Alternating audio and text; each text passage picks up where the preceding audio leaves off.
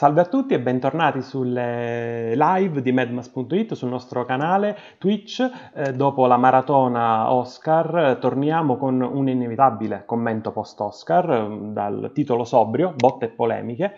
Eh, io infatti vedete mi sono nascosto in questa cam qui piccola dietro già da Pinkett Smith in modo insomma da non passare eh, troppo osservato. Sono tanti i temi, non potevamo veramente eh, esimerci da, fare, da tornare in video a un certo punto, verso le eh, 6 meno un quarto, eh, 5 e mezza del mattino, ricordo Sergio disse spegniamo tutto. Questo è stato un po' il, eh, diciamo, il, il comm- uno dei commenti della serata. Eh, siamo qui con uh, Sergio, Aida, Andrea, che avete già visto durante la maratona degli Oscar, e la nostra Martina, che è, è, è anche diciamo, autrice morale del titolo Botte e polemiche, e, e che è qui con noi. Ciao Martina. Ciao. E, e, e ciao a tutti, eh, a tutti, voi. Io direi, mm, provo a introdurre alcuni argomenti e poi iniziamo a, a mm, diciamo, a... Non mi veniva da dire a picchiare, ma sarebbe troppo stupido. Allora, in realtà eh, siamo rimasti tutti o meno, credo, molto perplessi dall'esito eh, dei, della 94esima edizione eh, degli Oscar, per diversi motivi.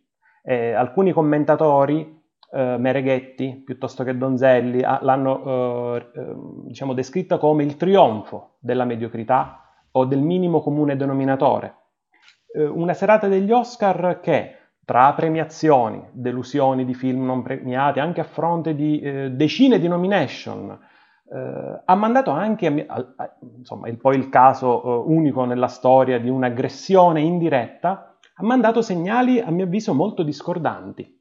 Abbiamo visto da un lato il, ripeto, è stato definito anche da uh, commentatori illustri il trionfo della me- mediocrità, vedere un film uh, medio, semplice, uh, sufficiente per, per, regia, per realizzazione, per scrittura, per interpretazione, per temi, per ambizioni, vincere la statuetta del miglior film e della miglior sceneggiatura adattata, attenzione eh, tre Oscar su tre nomination, mentre per quanto riguarda quella di attore non protagonista Troy mh, mm, se ne può discutere, nel senso si è giocata al meglio le sue carte e, e quell'Oscar, mio personale avviso, poteva starci in quella uh, categoria, a differenza magari degli altri due. Ma eh, ripeto, vorrei tornare al discorso e poi mh, mm, partiamo col, col uh, talk show. Messaggi discordanti. Da un lato l'Academy ci dice, ok, mh, mm, pubblico, dice al pubblico eh, il nostro miglior film è un film, ricordiamolo, per la prima volta una piattaforma streaming, Apple vince il premio di miglior film. Quindi il nostro miglior cinema è il cinema che va, sul, che va in salotto, quindi pubblico, rimanete in salotto. Torna al pubblico e dice eh, votate voi, votate voi per, per, i migliori film. Nel 2018 si voleva fare l'Oscar al, al miglior blockbuster, in qualche modo Uh, questa idea, fortunatamente un'idea a mio avviso, mio personale avviso, assolutamente fuori luogo, uh, diciamo decadde per poi ritornare in questa edizione sotto forma di votazione di hashtag. Poi qui c'è stato lo scontro tra il fandom Marvel, il fandom uh, DC, perché se vinceva, insomma fondamentalmente vincendo Zack Snyder la polemica è stata no, il premio o l'Oscar lo doveva dare Academy, così premiava Spider-Man No Way Home. E ancora una volta quindi eh, c'è questo coinvolgimento del pubblico, secondo me, su canali non, eh, non opportuni. Poi ancora, eh, in controtendenza rispetto ai primi due messaggi, si danno 6 Oscar a Dune. Quindi da, qui si dice a, a Warner HBO Max, no, date un budget a, a, Villeneuve perché questo è il nostro cinema, questo è il cinema che vogliamo premiare, perché ovviamente Dune la prima parte ha avuto un budget, eh, diciamo un terzo circa, uh, quello di Spider-Man no, no, Way Home, e quindi è un invito allora a continuare a fare uh, cinema, a continuare ad andare in sala, perché è chiaro che un film come Dune uh, può essere, deve essere assolutamente fruito in sala. Quindi io sono rimasto anche molto colpito da questi messaggi discordanti e poi mm, chiaramente il, il, gesto di Will Smith, ci sono stati tanti commenti, l'ultimo dei quali, eh, gli ultimi dei quali Jim Carrey piuttosto che Zoe Kravitz, Zoe Kravitz ha detto ah bene ora eh, premiamo eh, chi ci viene ad aggredire sul palco piuttosto che Jim Carrey dire ehm, è la fine, eh, non siamo più centrali in questo mondo, gli Oscar hanno, ricevuto, hanno avuto un'audience tra le più basse, forse la seconda audience più bassa della storia, un, un ennesimo, un nuovo calo di audience, E Jim Carrey dice non siamo più centrali in questo mondo, e lo dimostra la standing ovation totale della platea nei confronti di una persona che poco prima ha aggredito un'altra persona, un comico che era chiamato lì per fare uno spettacolo. Eh, fare uno spettacolo. Sicuramente ci sono t- tanti altri eh, temi che magari ora sto dimenticando, però ecco io vorrei partire magari su uh, uh, che tipo di premi ci sono stati, qual è stato il livello degli Oscar quest'anno? Inizierei magari da, da Sergio o da chi vuole iniziare per primo comunque. Sì, eh, come dicevi tu, beh, innanzitutto buonasera a tutti. Eh, come dicevi tu, c'è moltissima carne al fuoco. Io credo che sia stata sicuramente una delle eh, cerimonie più, eh, diciamo, deludenti della storia degli Oscar eh, però paradossalmente è anche una di quelle di, di, cui si sta parlando di più, soprattutto nel post. Sergio, ti posso interrompere sì. un attimo così introduco un tema e così lo potete coprire tutti. Ho sì, dimenticato, sì. Eh, secondo me non meno grave, gli otto premi che sono stati comunicati su Twitter. Attenzione perché al pubblico, al grande pubblico, sono stati comunicati su Twitter perché? Perché essendo assegna- stati assegnati prima in differita, cosa succedeva? Che i giornalisti presenti comunque stavano iniziando, no? il montaggio, l'Oscar del montaggio si è saputo dieci minuti prima del comunicato ufficiale dell'Academy su Twitter. Quindi abbiamo otto premi, tra cui sono tutti premi importanti, ma tra cui anche montaggio e scenografia, dati su Twitter, ufficialmente dati su Twitter. Il che significa ancora un altro messaggio discordante per gli artisti, valete così poco che addirittura il vostro premio lo diamo su Twitter. Quindi, ripeto, a me quello che mi ha lasciato più perplesso e infastidito è stata la discordanza di questi messaggi. Perdonami se ti ho interrotto, però era per introdurre anche questo tema che prima avevo dimenticato. No, figurati, hai fatto benissimo. Appunto dicevo che eh, sicuramente è una edizione di cui si sta parlando tantissimo, purtroppo eh, per il motivo sbagliato e, e, tra l'altro proprio anche per questo motivo la questione del premio in sé sta par- passando anche un po' in, in secondo piano.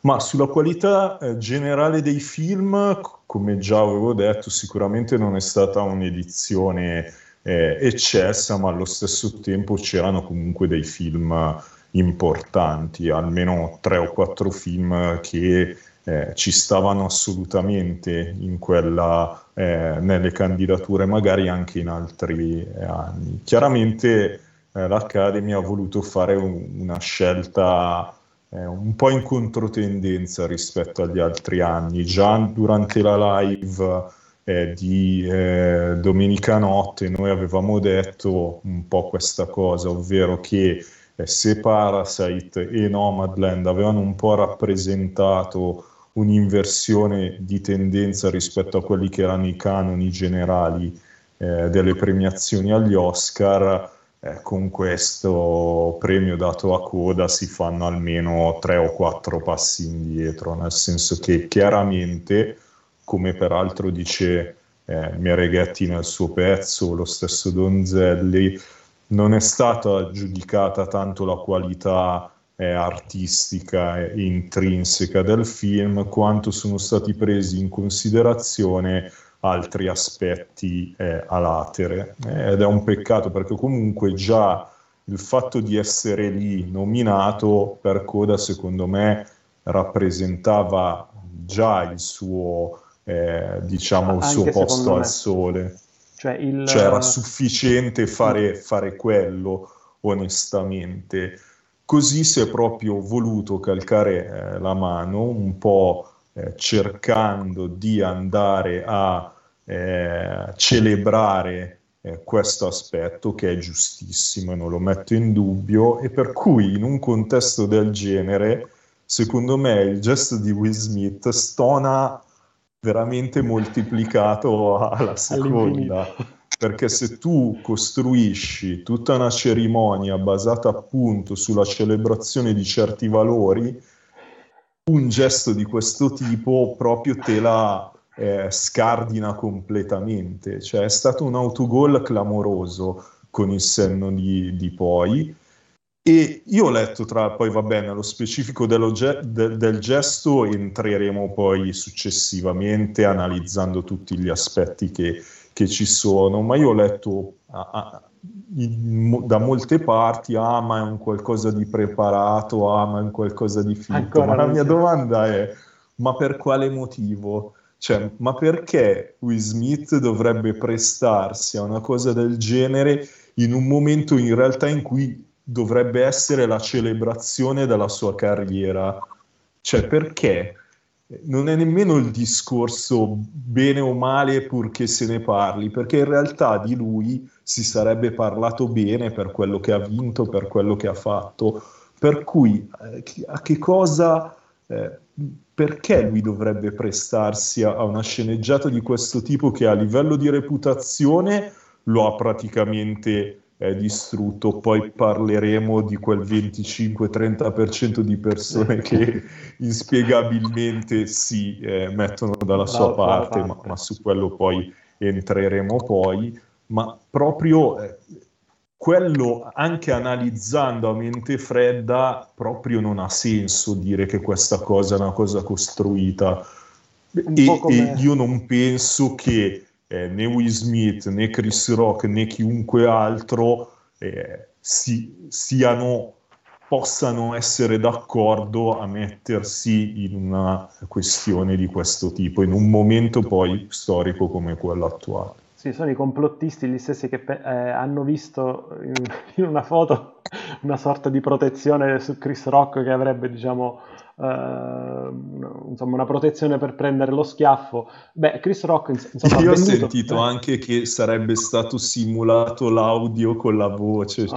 cioè veramente tipo con tipo i film di Bud Spencer. Cioè, sì. no, non so che dire. Intanto Chris Rock in un giorno ha venduto più biglietti che in un mese per il suo prossimo show, e se può essere una parziale, eh, diciamo, eh, non dico, no, voglio dire il termine ricompensa, ma perché per lui comunque è stato una brutta, un trauma sicuramente, anzi Amy Schumer ha dichiarato di essere ancora traumatizzata di quello, eh, da quello che ha visto. Aida, tornando, tu sei stata con noi tutta la notte per la maratona, eh, pensando un po' a mente fredda, che, mm, che, che tipo di cinema, che livello di premiazione è stato? Allora, penso che sia un cinema che premi tanto il web in generale, quindi che sia lo streaming, che sia il consumo da salotto, come l'hai definito tu stesso, comunque come anche molti, molti articoli sono usciti in corso di questi giorni l'hanno definito, ma principalmente per il fatto che comunque il web è stato anche sul palco, non soltanto con le premiazioni, basti pensare anche al balletto del Non si nomina Bruno, quindi We Don't Talk About Bruno, con tutti quanti i video dei TikToker dietro, quindi tutto il wall fatto appositamente con, proprio per poter esprimere quella che è la forza del pubblico e la forza che il web stesso sta imprimendo in un certo senso anche nelle scelte che sono state fatte. Quindi penso che sia un cinema abbastanza contraddittorio, quello prima dell'Academy, ma principalmente proprio perché comunque è quasi mosso da quell'incontrollabile e irreferabile voglia delle masse e quindi si muova eh, secondo quello che possono essere differenti punti senza una reale coerenza. Quindi ehm, Coda ovviamente è uno di quei film che avevo già detto recupererò, visto che comunque adesso sta tornando in sala, eh, molto probabilmente lo trovi ovunque. Farò... Tra esatto. Sky, un video, ovunque. Molto probabilmente confesso che farò la visione da salotto, perché comunque... Io ho fatto la visione da salotto, visto che insomma me lo sono ritrovato su Sky. Anche perché, eh, diciamocela tutta, il costo e il prezzo del biglietto al cinema, al cinema ha un eh, suo peso rispetto a quello ormai delle piattaforme stesse, quindi non lo so se effettivamente quello che vogliono comunicare tanto noi ci guadagniamo comunque, vedetevelo dove vi pare, quindi fate un po' come, come preferite. Però è contraddittorio perché il sapore della sala è sempre comunque quello. Eh, vedere un film al cinema è comunque tutt'altra cosa, che sia la commedia romantica a il eh, Spider-Man di turno, e quindi comunque gli effetti speciali è tutto spiano. Sono due cose che sono due fruizioni che sono completamente differenti, sicuramente ti mettono in un mondo completamente differente. Non è un caso che ultimamente alcune sale stanno facendo la pubblicità del ritorno al cinema eh, come un ritorno in assenza di distrazioni quindi forse quello che abbiamo visto questa, durante questa maratona notturna è stato proprio un cinema delle distrazioni, fatto di tanta pompa magna, di tanto shock e a un certo punto il pugno diventa coerente con quello che è successo perché si cerca di generare l'effetto shock per poter fare in modo che se ne continui a parlare, per poter dare un'importanza che altrimenti forse non ci sarebbe stata, una risonanza che forse non ci sarebbe stata. E come diceva Sergio, la cosa più grave è che veramente, cioè, è difficile stabilire le percentuali, ma un 30% che dà ragione a, a, a, all'ordine, al codice rosso che Giada ha dato a Will per salire sul palco, perché poi insomma sembra sia stato un po' così. Andrea, tu cosa ne pensi di... Che, che tipo di cinema è stato, al di là ora delle battute sullo schiaffo, eccetera? Ma eh, in effetti c'è... Cioè, dico che è stata una, una distribuzione di reni schizofrenica, ma poco ci manca, cioè nel senso, dicevi tu benissimo all'inizio, da un lato dai sei premi tecnici a Dune, che comunque, cioè nel senso, noi ci speravamo tantissimo, anzi quando abbiamo fatto le previsioni ci siamo anche un po', diciamo, abbiamo tenuto un po' il freno a mano tirato per dire, vabbè, noi diamo tutto a lui e proviamo a distribuirli, invece l'Academy è andata dritta, ha detto, diamoglieli tutti, nonostante si tratti di un film incompiuto per scelta, cioè nel senso per vedere più avanti a che, a che gioco giocherà. Poi già questi sei premi tecnici, poi io, cioè nel senso, Coda non, Coda non l'ho visto, eh, ne ho letto tanto, ho sentito anche voi parlarne tanto, però sapere che non è tanto il fatto che sia un, un remake di un film film eh, francese, quanto il fatto che tutti quanti hanno insistito sul, sul fatto che si trattasse di un, uh, un, um, un, trionfo di una minoranza quanto di un film in sé per sé, perché poi alla fine si parla di I, I segni del cuore, questo fantastico titolo italiano, soltanto come il trionfo appunto della, cioè nel senso di una minoranza non accompagnato da una qualità, cioè nel senso io non ho sentito nessuno dire questo è un film bellissimo. Oggi leggevo di un uh, vari critici, cioè nel senso critici italiani che dicevano vabbè ma è un film che sa emozionare. Cioè nel senso se il film che vince l'Oscar è un film che sa semplicemente emozionare, secondo me c'è un problema grosso, cioè nel senso di solito quando uno fa una recensione o fa una critica e dice quella cosa fa emozionare, eh, prima di tutto lo trovo cioè, nel senso degradante per l'oggetto stesso, cioè nel senso di una cosa che fa semplicemente emozionare eh, vuol dire sminuirla non sapere cosa dire, cioè non saper argomentare perché quel film è bello. E secondo, emozionare vuol dire solo che quella cosa è derivata da un, da un aspetto, diciamo, quasi empatico, cioè nel senso di dire, oh, io posso provare quello che sta provando in un film e dire, oh, mi sono emozionato. Io posso dire che anche Dune è emozionante, però Dune è emozionante perché ha un, un comparto visivo, quelle, quelle, un, lavoro sul suono che mi, fa, mi, ha fatto vibrare la sala sotto i piedi e partecipare a quello che era il mondo di Arrakis. Non lo so, cioè nel senso è un... Sono, io penso che lo vedrò quasi sicuramente in salotto, quindi non, non ci sono rischi.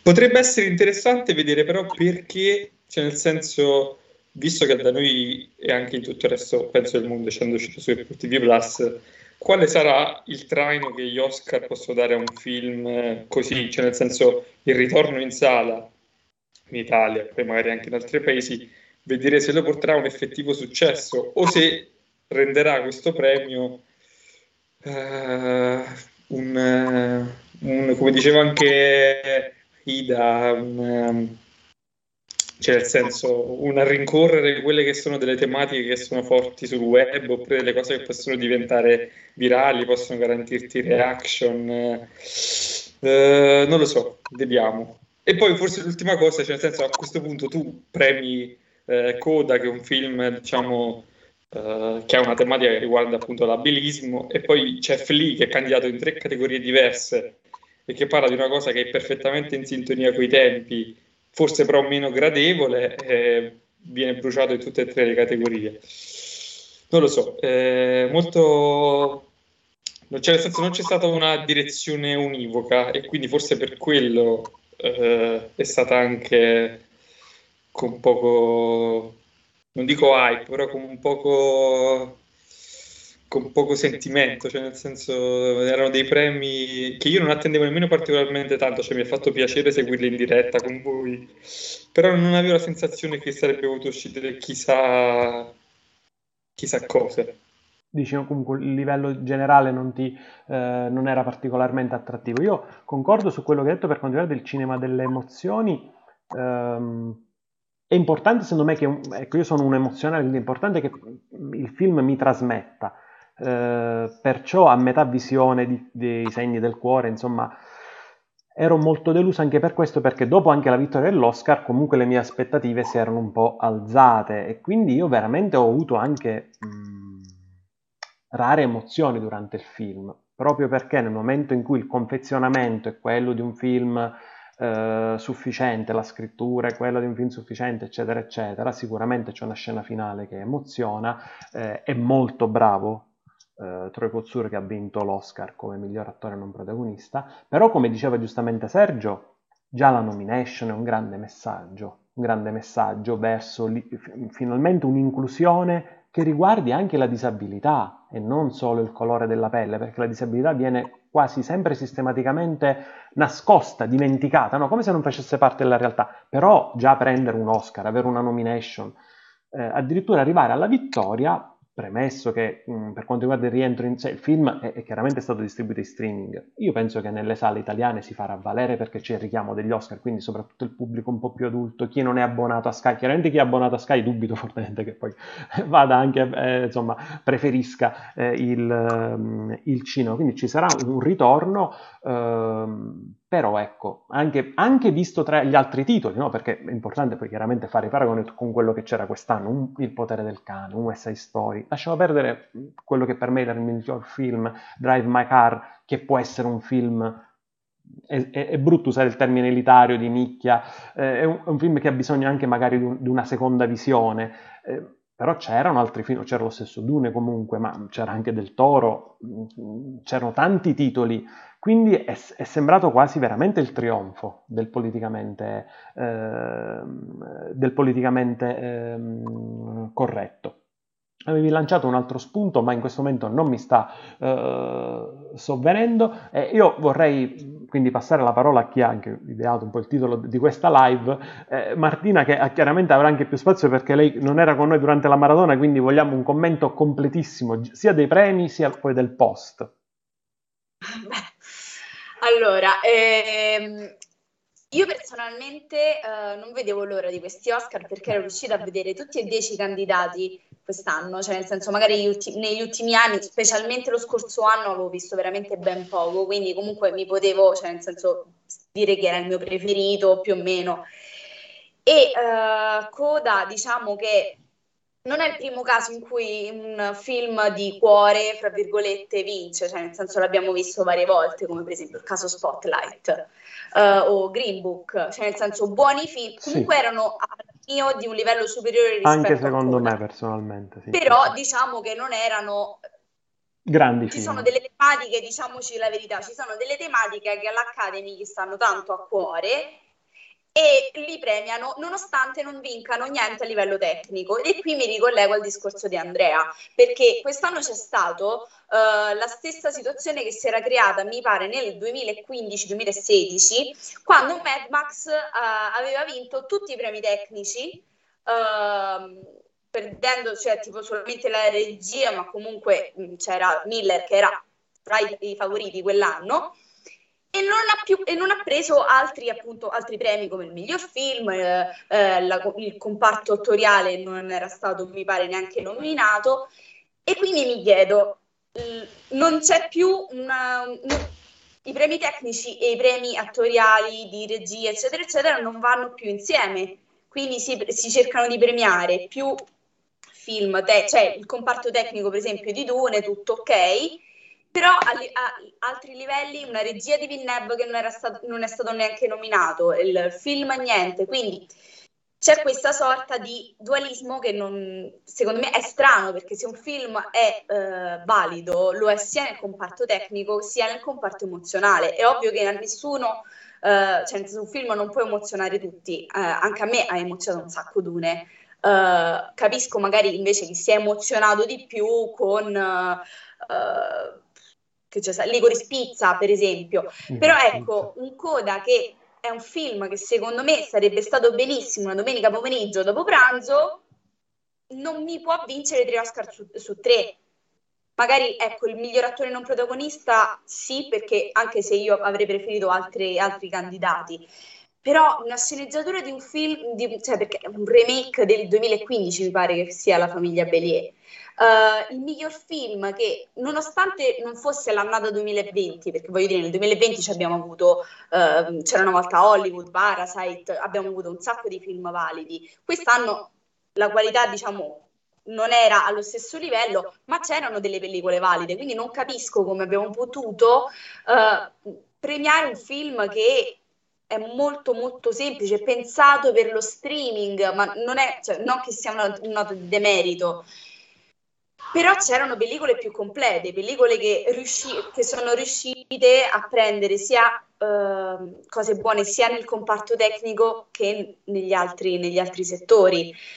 Mm, era, più, era più giusto che vincesse la Fiera delle Illusioni a questo punto, per dire cioè, io Coda lo, lo ritengo uno dei, dei, film più deboli in gara fra tutti. E questa componente del politically correct che purtroppo quest'anno è abbastanza evidente nuoce agli Oscar, nuoce alla credibilità degli Oscar perché vuol dire che non si premia più eh, il film più valido, il regista più valido, la sceneggiatura più valida, ma sì, quello che emoziona di più, che potrebbe colpire di più il, pubblic- il pubblico perché la scena con eh, l'applauso eh, per i non udenti, eccetera, eccetera, è stato un, bel momento, soprattutto quando dal momento che si inizia a parlare molto di, uh, di minoranze nel, nel, cinema, però mi sembra quasi che sia stato fatto solo per quello. Io, non so se... Io penso, sì, sicuramente suona strano, no? un film che prende 12 nomination, 10 nomination, 7 nomination, ora tra l'altro eh, leggo anche il commento di Fracitro che dice però cioè forse dai tempi effettivamente del ritorno del re o, giù di lì eh, non ci sono più eh, questi domini dal punto di vista di um, Oscar consegnati a fronte di nomination. Però, come dire, nell'immaginario collettivo, se prendi 12 nomination e poi ne porti a casa solo un Oscar, è una grandissima delusione. Eh, quindi Il potere del cane, West Side Story, Licorice Pizza, ne escono malissimo. Cosa possiamo dire se non che ne siano usciti molto male ed erano considerati i migliori film, eh, i migliori film dell'anno? Eh, quindi da, da, questo punto di vista anche io credo che ehm, ci sia veramente, eh, gli Academy abbiano lanciato forse troppi messaggi eh, discordanti. Bellissimo, eh, bellissima l'inclusività, però deve corrispondere a un livello di film. Tu hai citato Green Book, hai citato eh, il caso Spotlight, anche io ritengo che nessuno dei due è un capolavoro. Anzitutto uno si aspetta che il miglior film sia comunque un capolavoro o quasi. Cioè, mm, non, non, magari non, non, ogni anno possiamo avere un capolavoro, ma che sia un grande film. Coda, uh, da questo punto di vista, e poi passo di nuovo la parola, ho, ho, letto il commento di Paolo Sorrentino, ha detto due cose secondo me molto belle, mi hanno colpito. Eh, la prima, ha detto Drive My Car, eh, ha meritato l'Oscar, è un film bellissimo, sono contento, ha meritato l'Oscar che è un, mm, molto bello anche dal punto di vista no, da chi viene questo commento, insomma, da un, comment, da un, competitor diretto per la categoria. L'altro ha detto eh, non fatemi commentare lo schiaffo perché il, uh, no, e anche sulla vittoria ha detto è, un prob- è politicamente corretto è un problema perché l'arte nasce scorretta, quindi è come se l'arte confliggesse con eh, qualsiasi logica di politicamente eh, corretta. Uh, sì, legandomi magari anche al commento di Fracitro che dice sì, dice mh, mm, a volte i premi tecnici vanno a bilanciare un qualcos'altro che può mancare. Nel caso di Dune io non credo che manchi nulla, soltanto il fatto che forse l'Academy vuole una visione completa sull'opera prima di, eh, a fronte magari di un livello del genere, no? Se fosse stato un film, come dire, ultimato, probabilmente Dune sarebbe stato anche il miglior film, ma questo è, diciamo, un mio volo pindarico, non è detto che, però se questo fosse stato il livello. Magari ricominciando sempre eh, da te Martina, eh, anche perché è uscito, secondo te, il, um, o secondo chi vuole intervenire, um, questo distacco tra uh, numero di nomination e premi, uh, è una bocciatura o comunque è ben augurante per Dune, ad esempio per l'anno prossimo? Allora, sicuramente, allora, ricollegandomi un attimo al commento, ci sono film, guarda, un po' anche, se non sbaglio, c'è sia Titanic che Il ritorno del re tra i tre film con più uh, Oscar nella storia. È ovvio che tutti loro hanno vinto premi tecnici, miglior film, ma non uh, prove attoriali. Quindi è ovvio che un film può non avere, cioè è, ov- è normale che può non avere tutto. Eh, Dune sicuramente è, man- è, stata, è, mancata proprio la nomination a Villeneuve, ma io lo ripeterò allo sfinimento perché uh, secondo me è un'opera che sì è, è, in parte, perché comunque è parte di una trilogia, ma guardiamo comunque la Compagnia dell'Anello, la, la Compagnia dell'Anello, primo capitolo di una trilogia, ha preso un botto di Oscar e, ed è stato premiato giustamente. Dune, non so, ha risentito di un'annata in cui si è data molta importanza a magari film più piccoli che andavano più per il grande pubblico. Dune, non, cioè, nonostante sia un grosso uh, film con un budget, diciamo, relativamente alto, mh, mm, non è il blockbuster che la gente si va a vedere. Nel senso, non è uno Star Wars, è comunque ha un filo autoriale è un po' autoriale, cioè passate, passare il termine. Quindi non, io ho sentito tante lamentele di gente a cui non è piaciuto perché è troppo lungo, uh, troppo complicato, nomi troppo complicati. Quindi anche qui non è forse stato il blockbuster che, che molti si aspettavano, ma giustamente, perché magari non conoscevano l'opera. Eh, quello non ho ancora visto Batman. Eh. Beh, ha anche una radice spirituale, eh, fi- filosofica, chiaramente mh, una certa profondità che deriva anche dal romanzo, chiaramente l'opera di, di, di Villeneuve che io devo dire ho apprezzato tantissimo perché anche vedere questa, questo cast, questa qualità di attori tutti funzionali alla narrazione è molto raro vedere un cast così ben sfruttato che non è lì per fare nome o fare, calen- o fare poster, fare locandina, ma tutti assolutamente funzionali alla trama. Ricor- ricominciando sempre da Martina così, la, la, tartasso un po' e poi a giro. Eh, L'Academy ha, deve avere l'obiettivo di premiare il cinema che va al cinema e quindi di premiare l'arte intesa come cinematografica e come eh, quindi consumo in sala, come momento di aggregazione in sala o non è detto che l'Academy, cioè, l'Academy non deve avere questo uh, dovere, quindi dove va messo il paletto per quanto parliamo di arte cinematografica? Perché secondo il mio punto di vista, che può essere ovviamente opinabile, l'Academy dovrebbe incentivare l'arte cinematografica che è strettamente collegata all'esperienza di consumo nella sala cinematografica. Ora, oggi vedevamo no, questo nuovo trailer, no, tra ieri e oggi, no, ieri, eh, del nuovo Top Gun che sarà presentato a Cannes cioè, già solo dal trailer tu dici ma questo film ci vuole lo schermo più grande possibile, per forza un IMAX, un audio pauroso, perché eh, quindi, mi veniva da riflettere su quella che può essere l'esperienza con un film del genere. Quindi partendo da Martina, cioè la, è, è, un dovere per l'Academy promuovere eh, quale tipo di esperienza e quale tipo di arte. Io sono abbastanza diretta su questa cosa. Secondo me l'esperienza cinematografica, il vedere il film in sala è imprescindibile per poter uh, godersi la pellicola in sé. È giusto che ci siano state queste forme alternative di distribuzione, soprattutto perché veniamo da due anni non facili per il cinema, che hanno fatto un apri e chiudi continuo, eh, soprattutto qui in Italia, quindi è normale che i film dovevano essere distribuiti in qualche maniera.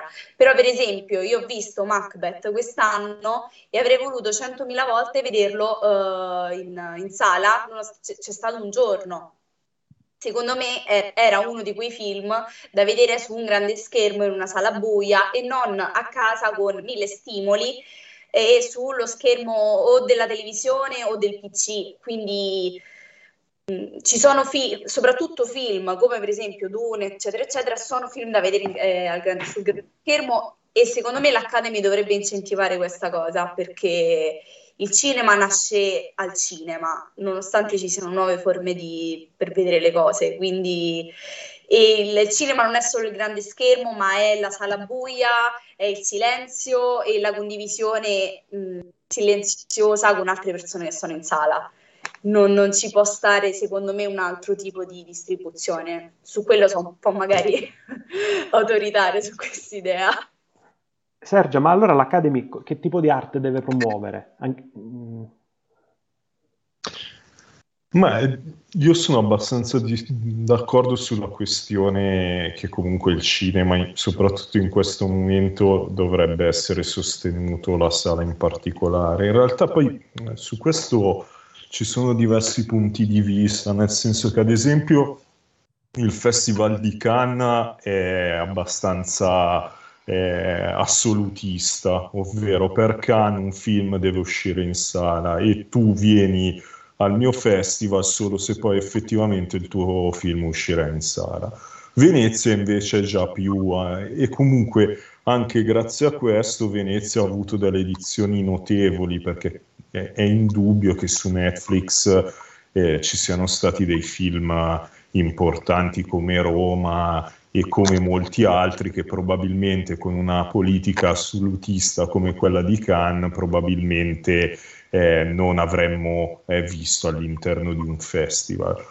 Però in sede di, una, di un premio importante come, come gli Oscar, io credo che già in assoluto si dovrebbe premiare il cinema in sala, ancora di più se il film che tu vai a premiare in streaming non è sto grandissimo film, nel senso ancora di più, eh, cioè tu vai sul film in streaming se è un film che è nettamente superiore agli altri, per cui è giusto che vada premiata quella qualità eh, artistica, ma se addirittura il film che tu vai a premiare è inferiore a quelli che invece fanno tutto il passaggio in sala e si portano dietro anche poi quello che è il sale eh, del cinema, e allora secondo me non ci siamo proprio. Io credo che in questo caso proprio non sia nemmeno una questione eh, legata al tipo di fruizione, ma proprio un'idea di eh, presentare un eh, film eh, premiato per il messaggio che vuole dare.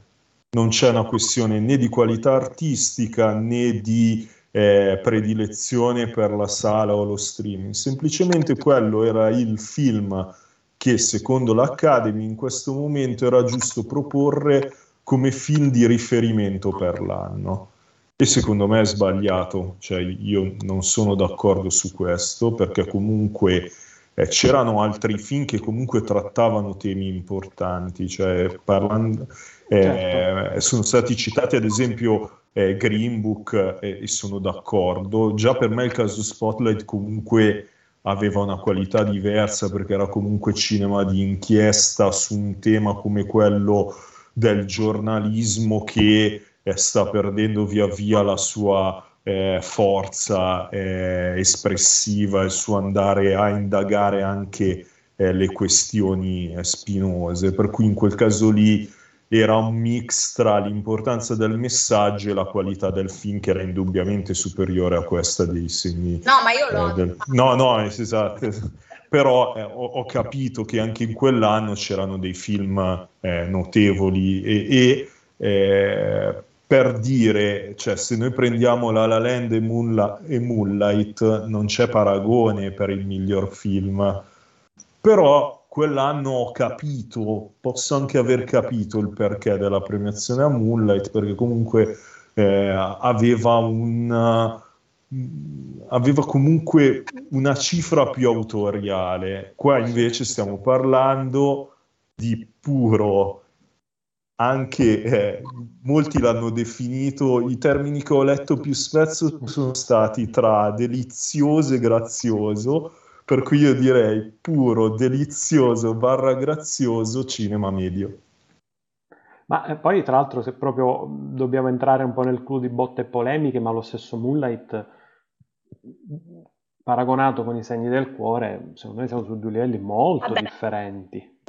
Assolutamente, molto ma proprio come sguardo, come regia, cioè il problema è anche questo. Questo è un ma film me... che a livello di regia ha poco nulla, infatti mi auguro per lei che torni con, con film di, che abbiano questo richiamo, ma dubito che Sean Eder la sentiremo nominare spesso, cioè avrà questa occasione di tornare con altri film, ma qua proprio a livello di regia non c'è molto. Sulla sceneggiatura, tra l'altro io l'avevo detto anche eh, durante la live, poi l'ho letto anche che, che l'ha abbastanza ripetuto Mereghetti nel suo pezzo, stiamo parlando di un film che è sicuramente superiore all'originale, questo è un pregio, ma che nella sua struttura narrativa è un calco dell'originale, per cui lo stesso Mereghetti si si chiedeva ma l'avranno visto all'Academy la famiglia Bellier? Perché proprio a livello narrativo il film è praticamente identico, è semplicemente eh, strutturato meglio perché appunto c'è questa questione eh, legata al fatto che hanno utilizzato degli attori eh, veramente eh, sordomuti che dà una maggiore aderenza alla realtà al film, ma poi c'è poco altro, la storia è quella, per cui tu praticamente vai a premiare con 6-7 anni di ritardo una sceneggiatura praticamente identica a quella di un film francese che secondo me dovrei andare a controllare, ma sono quasi sicuro nemmeno era stato candidato come miglior film eh, in lingua non eh, inglese. Ne sono quasi certo di questo. Per cui cioè, ma sembra anche che ha un po' di miopia eh, nel rapportarti a, a, al film stesso. Ma una sceneggiatura, cioè, ora, mh, mm, veramente povera. Cioè, eh, obiettivamente non c'è nessun dialogo uh, interessante, nessun, nessun, accenno di profondità. Quando Martina, in realtà ne abbiamo parlato anche insieme, la collocazione del sabato pomeriggio intesa come toni, intesa come ambizioni. Beh, veramente, e, e, tu Sergio in particolare sai che io non ho amato particolarmente Licorice Pizza, ma se fai un paragone sulla sceneggiatura è, eh, è disarmante, ecco, cioè quello che può essere la profondità di dialogo di un testo con la... E siccome si, si contendevano... Eh, no, scusami, ho, ho confuso in questa cosa categorie perché sono due categorie diverse. Comunque in ogni caso non ha vinto l'Oscar nemmeno eh, da questo punto di vista, però ecco in linea di, generale eh, giustamente c'era l'adattamento di un romanzo di, Mukara, eh, di, Murakami, non lo so, io pre- premiarlo come miglior testo è stato molto coraggioso, cioè lo stesso coraggio che c'è stato per premiarlo come miglior film. Aida, per tu... esempio la sceneggiatura, sì. a livello di sceneggiatura anche il potere del cane secondo me è stato estremamente... Eh, assolutamente, e uh, quello è più pertinente perché erano la stessa eh, categoria. Il romanzo è, è, ricco di monologhi interiori, di flussi di coscienza, eccetera, eccetera. Comunque di tirare fuori uh, una sceneggiatura da, da, romanzi del genere. È difficile, come lo era stato poi per la sceneggiatura di Call Me By Your Name, perché il idem il romanzo era sempre questa stream of consciousness del, del, di Elio. E anche lì la sceneggiatura infatti era stata premiata come sceneggiatura non originale. Quindi eh, io la figlia oscura non l'ho visto e, però anche Drive Magara sceneggiatura molto potente. Mm, non, boh ma io stavo vedendo adesso, per esempio, la famiglia Bellier è stata nominata ai premi César del 2015, ma ha vinto solo la miglior promessa, uh, uh, promessa femminile, cioè nel senso la protagonista. Quindi, sì, che so. era la protagonista, sì, sì. E, no, vabbè, per tornare a quello che diceva Marco, allora, eh, cioè, riguardo cosa, cosa premia, cosa devi premiare, cosa dovrebbe premiare l'Academy, allora io sono molto disilluso e disincantato, cioè nel senso una delle prime cose che ho capito, vabbè, in generale, ma di ogni aspetto della vita, è che c'è sempre una logica economica, cioè nel senso uno deve seguire i soldi per capire come vanno le cose.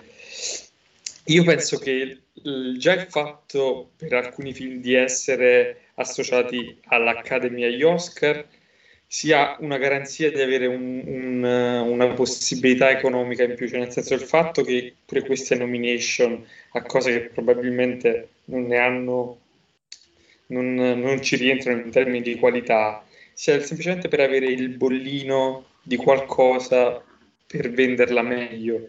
Cioè, nel senso, se Coda fosse rimasto un film nominato agli Oscar, sarebbe potuto, si sarebbe potuto vendere molto bene perché prima di ogni in ogni locandina stampa avrebbe avuto nominato ai premi Oscar, quindi uno avrebbe potuto essere intrigato e avrebbe potuto spendere i soldi. Io penso che la logica sia puramente, puramente economica di quasi tutti i premi, cioè nel senso eh, qualitativamente ci sono delle volte in cui la qualità coincide con la scelta economico-produttiva e altre volte come tipo per, per, probabilmente è successo varie volte in questa edizione, le cose sono talmente scisse da sembrare a noi che, che associamo la qualità agli Oscar, veniamo un attimo detto, oh, ma com'è possibile? Forse c'è, nel senso c'è bisogno di un maggiore disincanto e aspettare quelle edizioni in cui, tipo quella edizione di Parasite, dove ci sono delle cose qualitativamente alte, che incontrano anche delle logiche altre, mettiamola così, cioè nel senso secondo me ci sono dei binari che noi consideriamo paralleli che in realtà si incrociano molto, molto di più di quello che noi, che noi pensiamo. Che magari, siccome questi binari già erano stati esplorati con Parasite, in qualche modo eh, diciamo, non è stato il caso di rispolverarli per eh, per Drive My Car. Eh, Fracitro scrive che lui dice che mm, per lui più, ancora più assurdo del premio al miglior film è proprio quello della sceneggiatura, come diceva anche Martina per quanto riguarda il romanzo di Thomas Savage, Il potere del cane, piuttosto che Drive My Car, piuttosto che Dune. E poi dice, fossi nello sceneggiatore della famiglia Bellier sarei arrabbiato perché dico, dopo essere passato quasi inosservato, nessuna nomination agli Oscar, nessun eh, comunque premio César, premio francese. Aida, ma allora eh, gli Oscar che tipo di, di arte de- eh, devono promuovere e quale tipo di film devono premiare? Se allora, devono me... premiare qualcosa in particolare. Allora, se devono premiare è una domanda abbastanza ostile in realtà, perché sì, sono pur sempre gli Oscar, al momento comunque la risonanza continua a essere quella, anche perché rendiamoci conto che è un po' come diceva anche Andrea, nel momento in cui c'è la locandina del film o comunque verrà venduto anche eh, in DVD o altro, non è che è specificato qual tipo di Oscar uno ha vinto, viene semplicemente detto vincitori di tre premi Oscar, vincitori di tot premi Oscar, quindi magari l'ha vinto semplicemente l'attore, però comunque la, la pellicola se lo intasca in ogni caso a livello di marketing e quindi comunque di vendibilità. Diciamo che secondo me anche la distinzione che è stata fatta dal tipo di premi e il modo con cui sono stati dati è come se si fosse quasi suddivisa in un certo senso al blockbuster diamo eh, quelli che sono i premi tecnici perché sappiamo che a livello tecnico comunque sono ineccepibili perché ovviamente non gli si può dire niente tra UFX, tra um, comunque un montaggio sonoro e tutto il resto, mentre fingiamo di avere ancora un messaggio da mandare o comunque una sorta di autorialità che comunque vogliamo cercare di mantenere ottenere, dando invece i premi del migliore a, a una sorta di autorità che appunto in realtà non, poi eh, in sostanza non esiste, perché appunto abbiamo copia- hanno premiato una bella copia, non eh, qualcosa che era effettivamente originale o altro. A questo punto, eh, per quanto riguarda la sceneggiatura non, origi- non originale, mi, avrei preferito di gran lunga il premio a Dune, anche perché stiamo parlando di eh, un film che ha, anzi, di un'opera in generale, perché se vogliamo parlare sia del ciclo di Dune, quindi sono sei libri, poi per quanto riguarda gli altri due film che sono usciti negli, 70, negli anni 70 e tutto il resto, stiamo parlando effettivamente della madre di tutta quella che è la cultura pop, perché non avremmo avuto, appunto, come diciamo anche durante la live, Star Wars o comunque altri blockbuster, se non ci fosse stato appunto Dune a livello sia uh, di immaginario li, di libro, per poi successivamente evolversi in quello che sarà a livello cinematografico. Quindi eh, eh, siamo sempre lì, se un immaginario già esisteva, tanto valeva comunque premiare quello perché comunque è riuscito a far sì che non vi fossero spiegoni narrativi in un film dove invece è molto, visivi, molto visivo e la necessità di spiegare, di prendersi sui tempi, c'è tutta. Cioè dura e dura così tanto, comunque la sua durata è giustificata, perché ti sta introducendo un mondo ben specifico che comunque ha un suo immaginario, un suo immaginifico soprattutto, e comunque quello che è la costruzione stessa di un mondo intero. E se avesse fatto un film di un'ora e mezza, Villeneuve sicuramente non avrebbe potuto spiegare quello che è la fede che c'è dietro, il modo, perché i determinati vestiti sono fatti in un determinato modo, eh, perché la musica è scelta in un determinato modo, il che è tutto quanto spiegato attraverso quella che è la sceneggiatura stessa, perché sono i dialoghi dei personaggi o comunque quello che ci viene mostrato in, nella scena a far sì che lo spettatore possa avere quelle giuste informazioni eh, dal film e possa de- decodificare correttamente quello che è il messaggio che c'è c'è dietro. Ed è normale che un primo capitolo abbia tutte queste basi e poi successivamente fondare quello che poi saranno i, i, futuri, eh, i futuri volumi. Diciamo che appunto come miglior film, vabbè, io continuerò sempre a dirlo, eh, per me doveva andare a Licorice, perché quella è più che altro una, una questione magari fosse affettiva mia, ma perché lì avrei premiato l'autorità, eh, autorialità, non riesco a dirlo, oggi non riesco a parlare, e, ma appunto avrei premiato un autore, avrei premiato quella che è la sua storia e la sua visione dell'America che straordinariamente, nonostante sia ambientata negli anni 70, è di gran lunga attuale anche con quello che sta avvenendo oggi, quindi comunque questa critica sulla società che secondo me dovrebbe essere più battuta e ribattuta, che non ha avuto la giusta rilevanza da parte degli Oscar. Io ho trovato... Posso il... aggiungere una cosa, mi ero certo. dimenticato. cioè, eh, per, no, cioè, mi, mi, sono ricordato.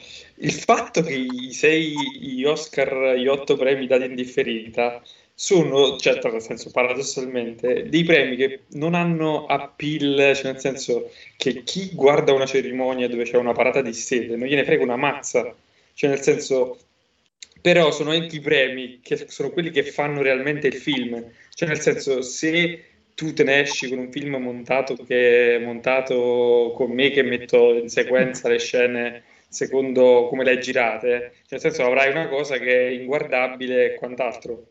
Quindi tu decidi in uno show di togliere la parte che è meno appetibile, quando in realtà è quella che interessa a tutti quelli che fanno cinema.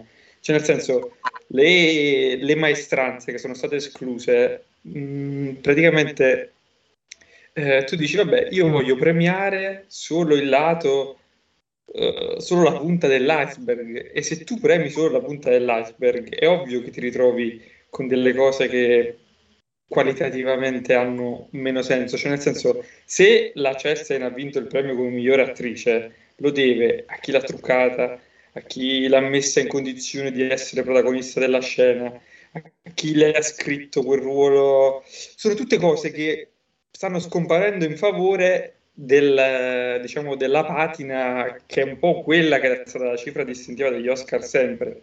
Eh, è ovvio che poi risalta quello che dà il cazzotto, cioè nel senso che tu su cosa devi concentrare, se le cose, diciamo il succo cinematografico viene dato in differita e poi viene, viene inserito all'interno della premiazione come delle cose velocissime senza, sen- senza cure. Cioè, non... cioè, fatto... c'è una contraddizione in termini. Hanno fatto skip intro e skip outro praticamente, quindi è come se tu appunto dopo che finisci di vederti il film in streaming togli il momento in cui c'è l'ultima scena non ti guardi i titoli di coda. E quello sostanzialmente quello che è stato fatto. Cioè il segnale è stato quello, non ti guardare i titoli di coda. Perché se tu comunque non vai a preparare tutta la sequela di nomi che c'è al termine di un film praticamente è quello che tu sei andato a togliere. E poi la maggior parte delle persone vanno a commentare il film mi è piaciuto e il film non mi è piaciuto senza neanche riuscire a scindere quella che è la scrittura del film da quello che effettivamente avviene. Oppure l'attore non mi è piaciuto ma senza capire che la sua interpretazione magari era modulata o eh, comunque eh, strutturata su quello che era stato scritto. Quindi comunque è come se non, non si riuscisse più a dare quella che è l'entità stessa e la forza filmica stessa ma semplicemente quello che viene dato in pasto al pubblico per, per tutti quanti, masticato e già digerito in un certo senso. E, e a me questo... la cosa... Vai, vai, no, vai, vai. La cosa che mi ha dato fastidissimo è stata, a parte non solo l'averlo registrato, ma anche averlo comunicato. Quindi comunque io ero mezza sveglia alle due e mezza, eccetera, eccetera. Ho visto quattro, prima che iniziassero gli, gli Oscar, quattro Oscar a dune sì, sì. Ho fatto in che senso? Eh. C'è stato tipo un buco temporale. No, e poi oltretutto, messi lì, a parte vabbè un montaggio della cerimonia, cioè non so chi ha fatto la, la scaletta, perché è stato veramente un, un mettere alla rinfusa agli eventi, a una certa c'erano BTS, eh, eh, tipo ok, e, però secondo me è, è, passato proprio il messaggio che all'Academy di questi premi e anche dell'animazione, perché c'è la polemica anche sul l, come ha trattato l'animazione, non gliene frega niente, non gli frega niente di chi sta dietro. Gli frega dell'attore che fa una bella performance, del successo che ha, sebbene premiato un, un film che non è americano, uh, il fatto che comunque la regia, per esempio, negli ultimi dieci anni solo un regista, un regista eh, statunitense. ha vinto. Gli servono i titoloni ed è per questo che a, mh, di questa cerimonia si parla prevalentemente di un film mediocre che ha vinto il, il premio più importante e del cazzotto Will Smith, perché la qualità, mh, mh, non voglio citare Boris, però l'avete capita, e, non gli interessa, non gli interessa di niente. Sono stati tagliati i, i, discorsi di ringraziamento di professionisti che hanno vinto l'Oscar. C'è stata proprio una mancanza di rispetto nei confronti di questi addetti ai lavori. Gente che eh, cercava di parlare, di comunicare e gli veniva messa la musica sotto quando Will Smith ha parlato di un quarto, un quarto d'ora, 20 minuti della fede della famiglia e che l'amore fa fare cose folli. Però, in stato confus- confusionale, tra l'altro. In stato confusionale. Ma infatti gli autori saranno tutti segati l'anno prossimo assolutamente. Che coraggio di farlo lavorare di nuovo l'anno prossimo, so. Cioè, noi abbiamo della... autori di un programma che in nome dell'intrattenimento, e qui eh, le grandi stelle non si sono affermate così tanto, perché sono state forti proteste, no? Villeneuve e altri eh, hanno detto che non era mh, plausibile assegnare queste otto categorie in differita. Come dici giustamente Martina, tu perché li hanno comunicati su Twitter? Semplicemente perché stavano uscendo sui siti da parte dei giornalisti prima che li comunicasse l'Academy. Quando io proprio eravamo in diretta, ho detto montaggio a Dune, ma montaggio ancora non è stato assegnato. Siccome uscivano nel sottobosco di internet, allora l'Academy ha preso Twitter e ha iniziato a pubblicare eh, diciamo, i premi ufficiali per, per, non farsi bruciare dagli spifferi dei giornalisti che comunque assistevano alla uh, cerimonia. La produzione, il responsabile produzione e il responsabile show, quindi per elevare l'intrattenimento, taglia questi otto premi, eh, più esibizioni dal vivo, un lunghissimo in memoriam col gospel. Ma che mi ha lasciato un po' perplesso. È l'intrattenimento? Sono cose che ci sono sempre state senza, no, senza tra l'altro della cerimonia qual è stato? No, non, poi tra l'altro ci sono state anche polemiche sui giochi no? Su, cioè sui giochi voglio dire sui eh, le battute ecco eh, sulle battute eh, eseguite dai, insomma, da, dal trio di, di conduttrici Questo, il produttore eh, si può dire che sia stato lui il responsabile di tenere Will Smith dentro perché Whoopi Goldberg, che è nel, mem- insomma, nel board dell'Academy, ha detto eh, fondamentalmente si voleva allontanare, magari però comunque Will Smith lo lasciamo all'ultimo, si voleva subito dopo il gesto allontanare Will Smith dalla sala. Il produttore dello show si è opposto dicendo ci vorrebbero 20 minuti solo per spiegare quando gli sarà consigliato l'Oscar, per quale motivo non c'è, bla bla bla. E con questo però abbiamo visto una persona poi in stato confusionale andare a fare un discorso che non stava né in cielo eh, né, né in terra. Ma prima di anticipare il Senza discorso... considerare tutti quanti i balletti poi nell'after party di Vanity Fair, perché sì. comunque stava lì a reppare e ballare come se nulla fosse successo. E l'unico, vero mes- è l'unico messaggio di scusa a Chris Rock è arrivato a orologeria 28, nemmeno 30, 28 minuti dopo che l'Academy ha, uffici- ha, ufficializzato l'apertura di un'inchiesta, di una formal review nei confronti del suo comportamento. Academy e Screen Actors Guide. E, ehm, avete uscito tanti temi, io volevo aggiungere solo che per quanto riguarda, Aida ha parlato della sceneggiatura di Dune, io sono stato colpito sì, sicuramente dal testo, alla profondità, ma anche dal bilanciamento tra personaggi positivi e negativi, cioè la descrizione del mondo degli Arconnen è stata eh, so, solitamente a volte la, il villain viene trascurato, invece ho trovato un bilanciamento perfetto in tutte le sue componenti, anzi il secondo capitolo per me de, insomma, andrà a esplorare un po' quella direzione, oltre che Villeneuve ai tempi disse che sarà molto incentrato sul personaggio di Zendaya, ma comunque vedremo perché insomma ancora non c'è nulla eh, di, eh, di, certo. In realtà sul tema degli otto premi in differita le avete um, già, insomma, eh, ne avete parlato approfonditamente, magari ora vediamo se Sergio vuole aggiungere qualcosa. Nel frattempo leggo di Fracitro dove dice, più o meno si allinea Andrea dicendo che eh, l'essenza del film sta nella sua componente tecnica, quindi non puoi andare a, a, a a fare sentire di secondo, eh, diciamo, di, mh, mm, di, di, secondaria importanza tutti gli artisti dietro gli effetti speciali visivi, il sonoro, la colonna sonora, a proposito eh, Zimmer che insomma viene svegliato dalle figlie e scende poi insomma a festeggiare al, al, pub, al pub il, gli Oscar e, piuttosto che montaggio, scenografia, c'è anche, diciamo, veramente Oscar che sono stati storicamente sempre considerati di peso come scenografia e montaggio. Le meravigliose scenografie di Dune sono fondamentali per, per la riuscita del film, un lavoro immenso di eff, eh, practical effect, di costruzione, tutto uno scenario ricostruito eh, zero quasi CGI, magari applicata solo a questi droni, non so, magari forse non era, in realtà erano anche quelli effetti pratici che volano tra le, tra, insomma, tra mu- tra le mura de- de- dei palazzi, quindi relegarlo a un annuncio su Twitter è veramente eh, scandaloso. Prima di, cioè io direi di tenerci eh, per Will Smith per, per, la fine, e però usci- mh, mm, eh, andare a... sono state insomma delle polemiche in realtà l'avete già accennato voi, no? Queste, uh, questi messaggi discordanti, premiamo il cinema da salotto, premiamo il cinema uh, artistico. Durante la serata abbiamo visto uh, dei premi assegnati dal pubblico, no? per la prima volta, dopo l'Oscar nel 2018 che no, di fatto non venne, eh, venne suggerito, ma alla fine fu eh, diciamo, cassata questa idea dell'Oscar al miglior blockbuster. Cosa esso voglia dire poi non è nemmeno ben chiaro perché vallo a spiegare cosa, se Avatar è un blockbuster o se è un film meritevole di competere per, mh, mm, per, insomma, per, le statuette più importanti piuttosto che Il Signore degli Anelli stesso è un blockbuster oppure, oppure lo potresti chiamare popcorn movie ma poi chiaramente si offendono cioè, non penso che nessuno sarebbe felice di finire in una categoria che si chiama popcorn movie anziché eh, blockbuster. Blockbuster è un film che solitamente ha un grande budget, ma che soprattutto riscuote un successo enorme, da qui diventa un, eh, un blockbuster. Anche un film con un piccolo budget poi può diventare in realtà un film super, eh, super amato e, e, e che attira tantissimo pubblico in sala. Ci sono state diverse polemiche nella polemica, perché hanno, c'era un premio assegnato al film favorito dai fan, e si, insomma, alla fine ha trionfato Army of the Dead di Zack, eh, di Zack Snyder. Ora magari giustamente vado a vedere un attimo, ok, perché non, non, non li ricordo. Eh, ha vinto entrambi i premi eh, Zack Snyder. Eh, I premi erano il film preferito dai, ehm, dai fan e poi il, mon- il, momento preferito dai fan, ma in questo caso non c'era un limite temporale, quindi non si trattava di film 2000, 2021, ma insomma film eh, eh, della storia del cinema. Ecco, e quindi questi premi erano Oscars Fan Favorite eh, e Oscars Cheer Moment.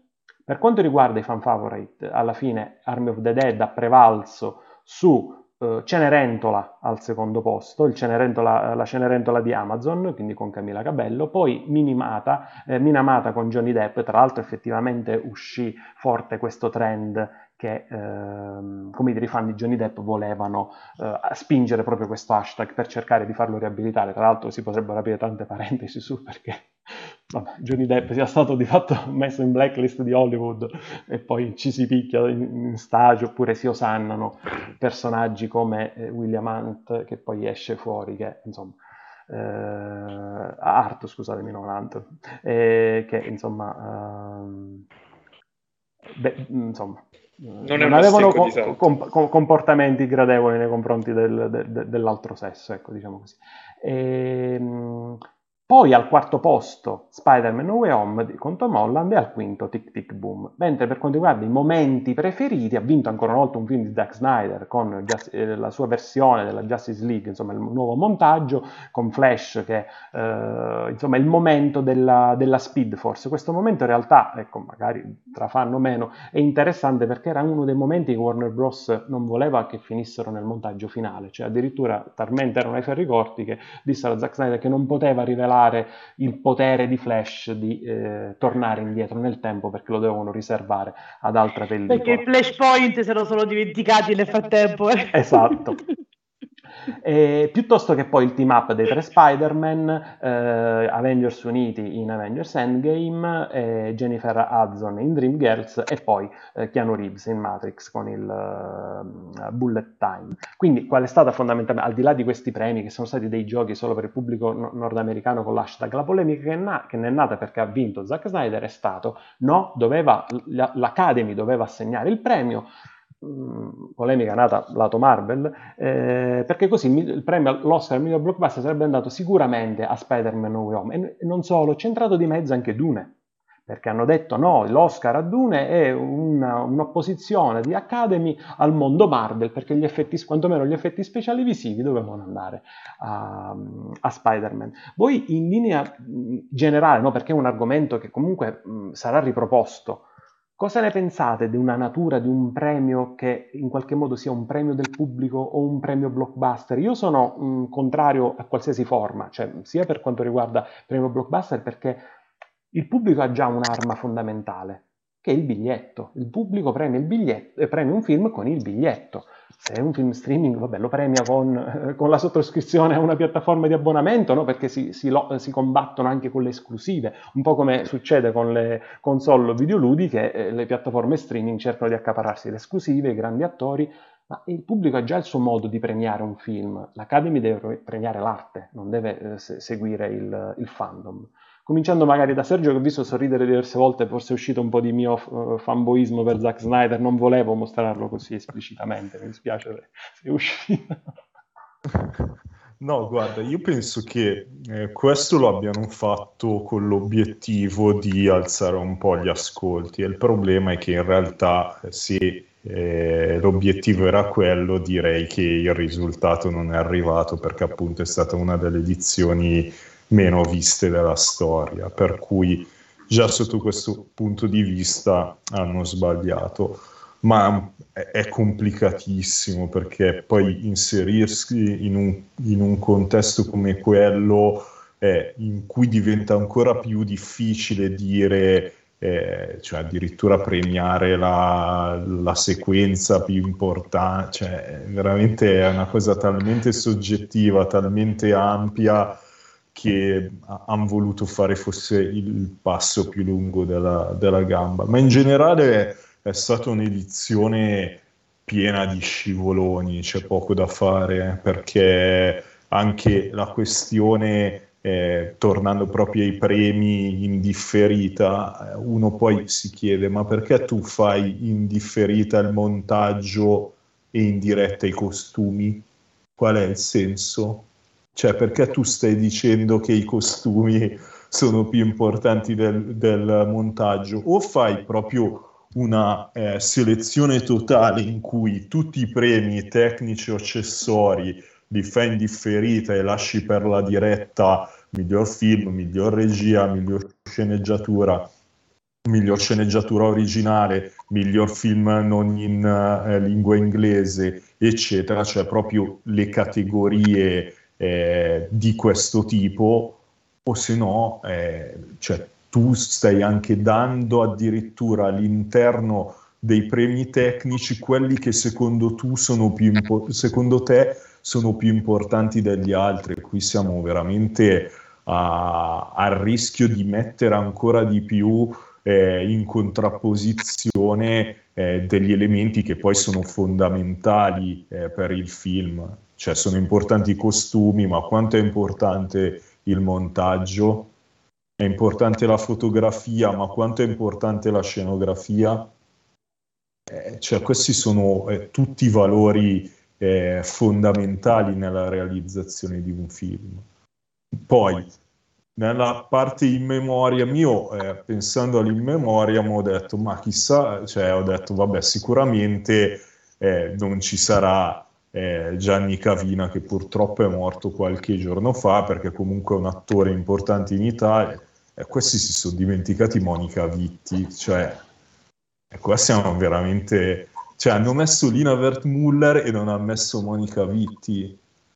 Cioè a- anche su queste cose eh, tu quando scrivi uno spettacolo di questo tipo ma devi stare eh, veramente eh, cioè attento a ogni minimo dettaglio, non puoi perderti nulla perché sai che ogni cosa che tu eh, tralasci si ritorcerà conto e secondo me la caduta eh, degli ascolti deriva anche da una serie di cantonate che si sono prese negli anni e che oramai hanno allontanato eh, sia gli appassionati che i non appassionati. Sono sempre meno le persone che dicono ma a me, soprattutto chi non è eh, chi non ha la fortuna di avere lo stesso fuso orario, ma a me chi me lo fa fare di stare in piedi 5 ore per vedere poi uno spettacolo di questo tipo? Perché dovrei farlo? Eh, e hanno eh, e, e, e, soprattutto sono peggiorate sensibilmente tutte le edizioni hanno provato a fare varie, varie eh, variazioni, a togliere i presentatori, a rendere lo spettacolo. Cioè, questo in teoria eh, eh, l'idea era quello di snellirlo ed è, ed è, durato, mi sembra uguale, non mi sembra sia durato, durato di più. Ah, no, forse, durato di più. Forse anche un pochino di più. Finiva alle 5. Esatto, per Ma cui... Eh, è proprio, secondo me, un'edizione sotto molti punti di vista insalvabile, dalle scelte a quello che poi è successo eh, sul palco. Io credo che adesso eh, sia chi lo realizza che chi partecipa ha proprio l'ansia di questa notte, cioè oramai credo ci sia proprio un'atmosfera così di eh, difficoltà che, che, che non viene più nemmeno vissuta quasi come una festa. Aida, tu lo daresti questo premio, questo Oscar blockbuster? Per me sarebbe come darsi la zappa sui piedi, perché se tu dai un, uno strumento del genere, un potere del genere al pubblico, quindi comunque anche i tentativi che hanno fatto, hanno fatto quest'anno e tutto il resto, è come se depotenziassi quello che è l'Academy, quindi quel, la tua tua autoria, oggi riesco a parlare, a dire questa parola, comunque il tuo potere, così, sinonimi, è come se tu depotenziassi, depotenziassi quello che effettivamente hai fatto finora.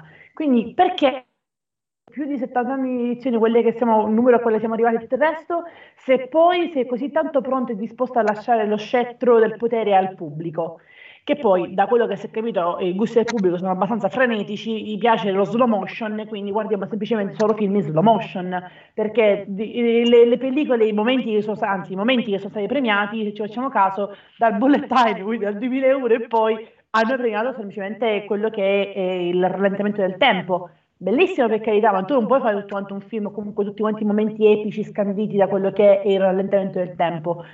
Quindi comunque capiamo bene che è uno strumento che è dato in mano a mh, mm, persone sbagliate, quindi alla massa, e, e automaticamente come darsi una, la zappa sui piedi. E, e poi e siamo sempre lì, per citare Spider-Man, grandi poteri derivano grandi responsabilità, di conseguenza se tu uh, passi così tanto facilmente la palla a qualcun altro, è anche un po' il modo con cui ti responsabilizzi di quello che è anche la stessa scelta che tu vai a porre o comunque l'attenzione che tu vai a dare. È come se, di, eh, come se avvalorassi tutte le polemiche che ci sono state nel corso di questi anni dai registi nei confronti dei film della Marvel o comunque dei film eh, definiti appunto blockbuster perché quelli non sono film, quelli non sono arte, quindi categorizziamoli in un altro modo e diamogli un premio a parte. Perché dare un premio a parte, questo vuol dire cioè le etichette dei premi o altro, visto che comunque c'è così tanta, c'è stata così tanta attenzione nel cambiare il miglior film straniero in miglior film in non in lingua inglese, automaticamente tu vai a etichettare e stigmatizzare anche quella che è la definizione di un film. Quindi tu lo vai a, a ehm, ostracizzare in un certo senso, dici quella non è arte, quella è tutt'altra cosa, comunque la includiamo come arte, ma arte di serie B. E non avrebbe senso. Non avrebbe senso, sono d'accordo. Andrea, tu... ah, aggiungo una cosa vai, che è sempre legata a questo discorso, che eh, oltretutto hanno creato questo eh, premio, ma il pathos è stato tale nella scrittura che noi manco ci siamo accorti in diretta di, dell'assegnazione di questo, cioè proprio sono scivolati sì, nella nostra li... totale. Io, è, è vero che noi eravamo impegnati esatto. ovviamente a parlare, quindi qualcosa ce lo siamo perso, ma proprio non ci siamo nemmeno accorti dell'assegnazione di Solo questi quando premi. c'erano questi numeri, io ho visto il 2 e l'1, però non... Cioè, hanno preso tempo, però allo stesso modo si cercava loro stessi di non dare rilevanza, ma allora perché le hai organizzate? Non le organizzavi e basta. E poi appunto trascurare eh, otto premi, eh, portare sul palco per il cinquantenario de- della duologia del padrino eh, Coppola, Al Pacino e De Niro, quando Al Pacino e De Niro nemmeno praticamente hanno aperto bocca, eh, fare tutta una serie di omaggi che non si capivano bene, i 28 anni di cos'è, Pulp Fiction, i 31, i, i 48, cioè mh, tutti però con pochi secondi dedicati e quindi eh, in realtà non era un omaggio intenso, non, um, rimaneva veramente poco. Cioè, cioè, mh, almeno a me non è rimasto nulla della celebrazione dei 50 anni del padrino perché è stato uh, veramente uh, quasi insensato quel, quel, modo di uscire sul palco e rientrare dopo, dopo, un secondo. Andrea, tu lo daresti il premio del, uh, premio del pubblico o premio al miglior blockbuster? Ma io, cioè nel senso, in realtà potrebbe anche essere una, una, un'innovazione, cioè senso non vedo particolare, non ho particolare tema a mettere un nuovo premio. Io penso che il problema sia a monte, cioè nel senso si debba fare una riflessione come tanti programmi televisivi, cioè nel senso, so che sembra brutto dirlo, però nel senso, il Grande Fratello come show televisivo si sono accorti che dopo otto anni il format era, era, aveva stancato e diceva vabbè lo mettiamo in panchina, facciamo due anni di pausa e poi potrà avere diciamo, il, suo nuovo seguito, i, diciamo, i nuovi ascolti, diciamo farlo respirare.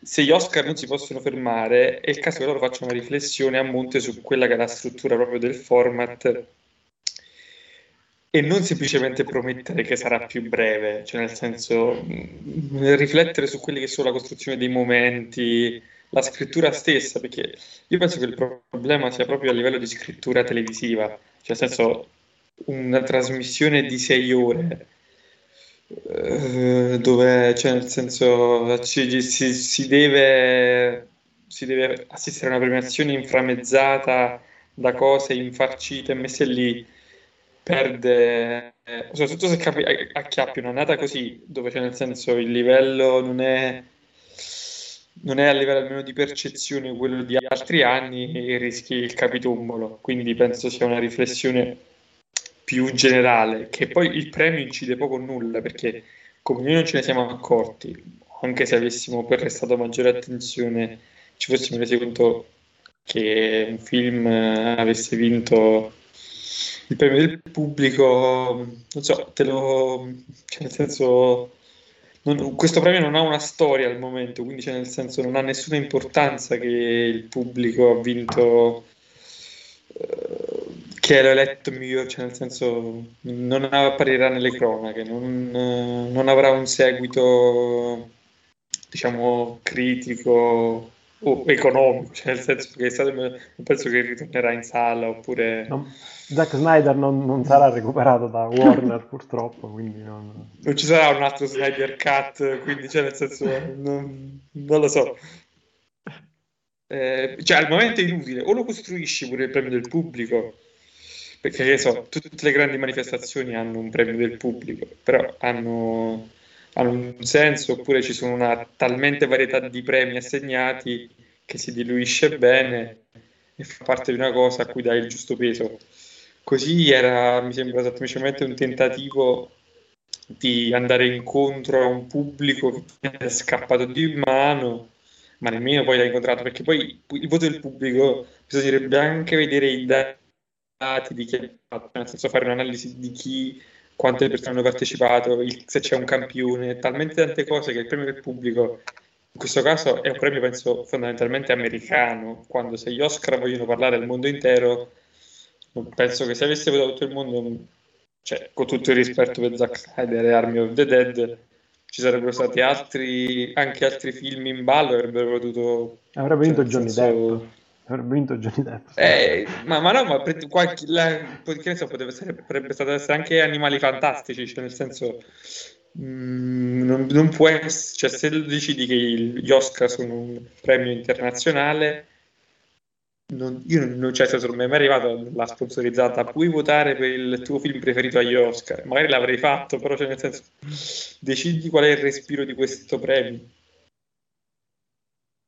Martina, tu... Concordo, volevo, Vai, vai. Voglio aggiungere a quello che ha detto Andrea, in particolare che lui ha detto ogni festival ha il premio del pubblico, però, però, comunque è arginato all'interno di quelli che sono i giorni del festival, quindi comunque quello che tu puoi vedere durante il festival. Ovvio è, per visione parziale, il campione è semplicemente dato da quelli che sono le persone che fruiscono della sala, quindi magari io ho visto un film piuttosto che un altro e voto semplicemente per quello che ho visto e non per quello che ho visto. È sempre comunque statistica, quindi da quella strana legge per cui se io mangio due polli, tu uno, automaticamente io mangio una testa, ok, perfetto, però sono comunque arginati in un arco temporale ben preciso, mentre loro no, eh, hanno fatto un pulpurri che non aveva neanche capo né coda. Eh, Snyder anche a me piace, quindi non è, non sono, certo, di tutto quello che ha fatto lui non avrebbe mai premiato Army of the Dead, perché comunque quel film fa piangere, ma eh, per il resto eh, cioè, eh, è veramente frenesi, quei premi sono stati frenetici tanto quanto quello che appunto è il gusto del pubblico americano. E concordo poi con quanto ha detto Andrea, perché appunto o sei internazionale o non lo sei. Marti, come glielo diamo questo premio Spider-Man No Way Home? Cosa possiamo inventarci? Allora, innanzitutto, allora, io ho rivisto tutta la cerimonia e a un certo punto, un attimo distratto, ho visto questi, queste scene a caso. Sì, esatto. che cantava, poi, cioè nel senso, allora, se è una cosa, a parte momenti del cinema, vabbè, Secondo me quello è ancora peggio del miglior film più popolare o cose del genere, perché erano momenti a caso. Ora, in tutta la storia di cinema mi devo vedere che al quarto posto c'è Jennifer Hudson che canta in Dream Girls. Voglio dire, ma anche la testa di cavallo dentro il letto è, cioè, Bellissimo. Vabbè. dire, Poteva uscire Però... di tutto da quella... Ma poi la gaff Oh, uh, scusa Martino, hanno messo due canzoni di Incanto, due canzoni di Incanto, giusto perché quella che era più famosa l'hanno messa in nomination. Sì, cioè. quella che non, cosa che non ho capito sinceramente. Ma poi perché quella di Belfast non è stata... Cioè, esatto! È stata. Né quella, neanche quella ehm, di, eh, dell'altro film, perché hanno fatto semplicemente tre canzoni eh, di cui hanno fatto due di incanto praticamente. No, Quindi... da pure hanno cantato pure quelle di quattro buone giornate. Sì, quella sì, sono... sì, sì, sì. E quella, non te... Eh, pure incanto, no, incanto non è stata cantata quell'altra. Eh sì. Sì, sì, di incanto due ne hanno. Due di incanto comunque sicuro, perché sia Sai, ma riposa e poi non ci nomina Bruno, quindi quelle due sicuro, che poi nell'esibizione di non ci nomina Bruno non aveva anche senso fatto in quel modo, tra l'altro. Comunque, fatto sta che secondo me ogni film si compone di cioè nel senso c'è sia il valore tecnico che il valore che può suscitare nel pubblico, eccetera, eccetera.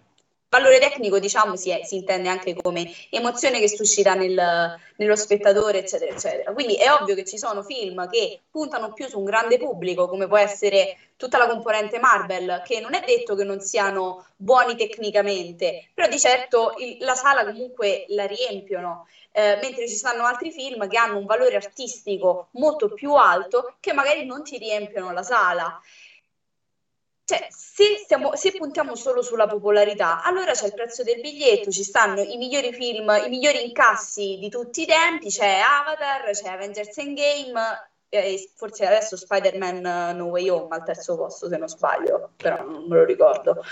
E, ehm, quindi non capisco quale sia, il, quale sia il punto di premiare il, il blockbuster migliore, anche perché come diceva Ida, Mm, quindi mi stai dicendo che il blockbuster, qualunque esso sia, il film della Marvel, il film della DC, il film supereroistico, non sono allo stesso livello, allo stesso livello non possono essere paragonati e catalogati come il film di Villeneuve, come il film di Paul Thomas Anderson.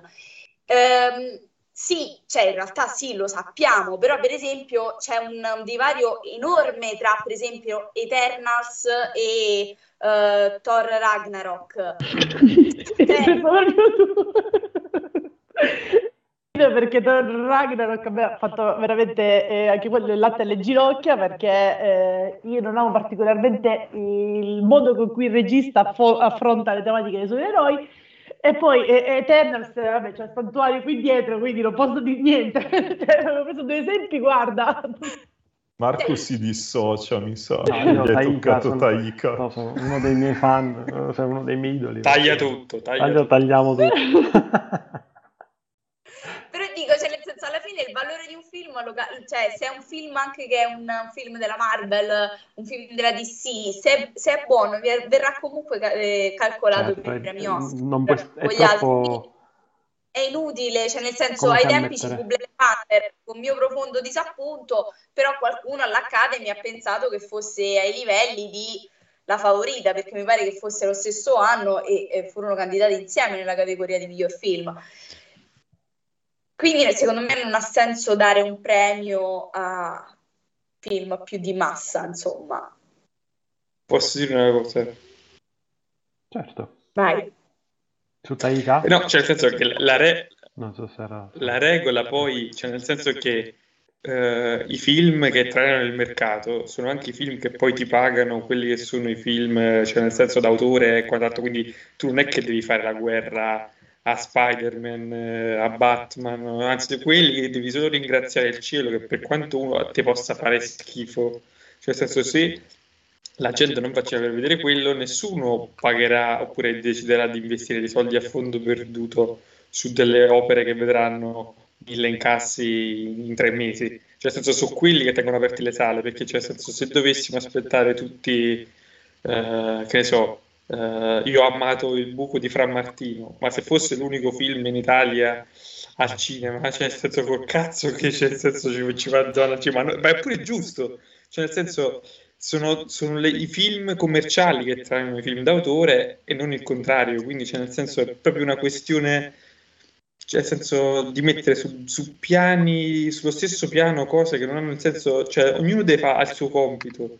Poi che ormai nei film commerciali ci siano delle vene autoriali va anche bene, cioè nel senso tutti questi film sui supereroi hanno dovuto capire a un certo punto devono in qualche modo inventarsi delle cose per non parlare sempre solo di scazzottate e effetti speciali. Quindi è ovvio che se tu, cioè nel senso hai una presenza così massiccia nelle sale, devi per forza andare oltre, cioè nel senso l'essenza stessa dei supereroi, eh, altrimenti già è un problema che la Marvel c'ha tutti i supereroi che ridono, cioè che fanno le battutine.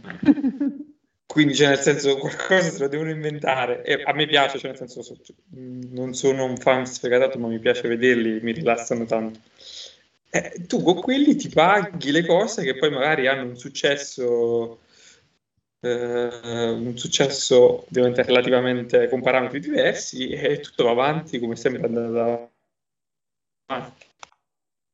Sì, ma, ma, infatti ad esempio in Italia hanno aggiunto il David del pubblico che danno al, al, miglior inc- al maggior incasso della stagione. Cioè, un po' l'hanno fatto secondo me anche per non far adombrare Muccino e per evitarsi le polemiche senza riuscirci, perché poi alla fine ci sono state comunque, ma un po' anche perché obiettivamente qual è il, valore eh, più oggettivo per dare un premio di questo tipo? Proprio gli incassi, per cui io credo sia giusto darlo a eh, il film che ha chiamato più persone in sala, perché da un lato spingi la gente a dire ok, i film li devi andare a vedere in sala e dall'altro hai un parametro, se non, se non altro, eh, credibile nel, nel, dare un, un premio.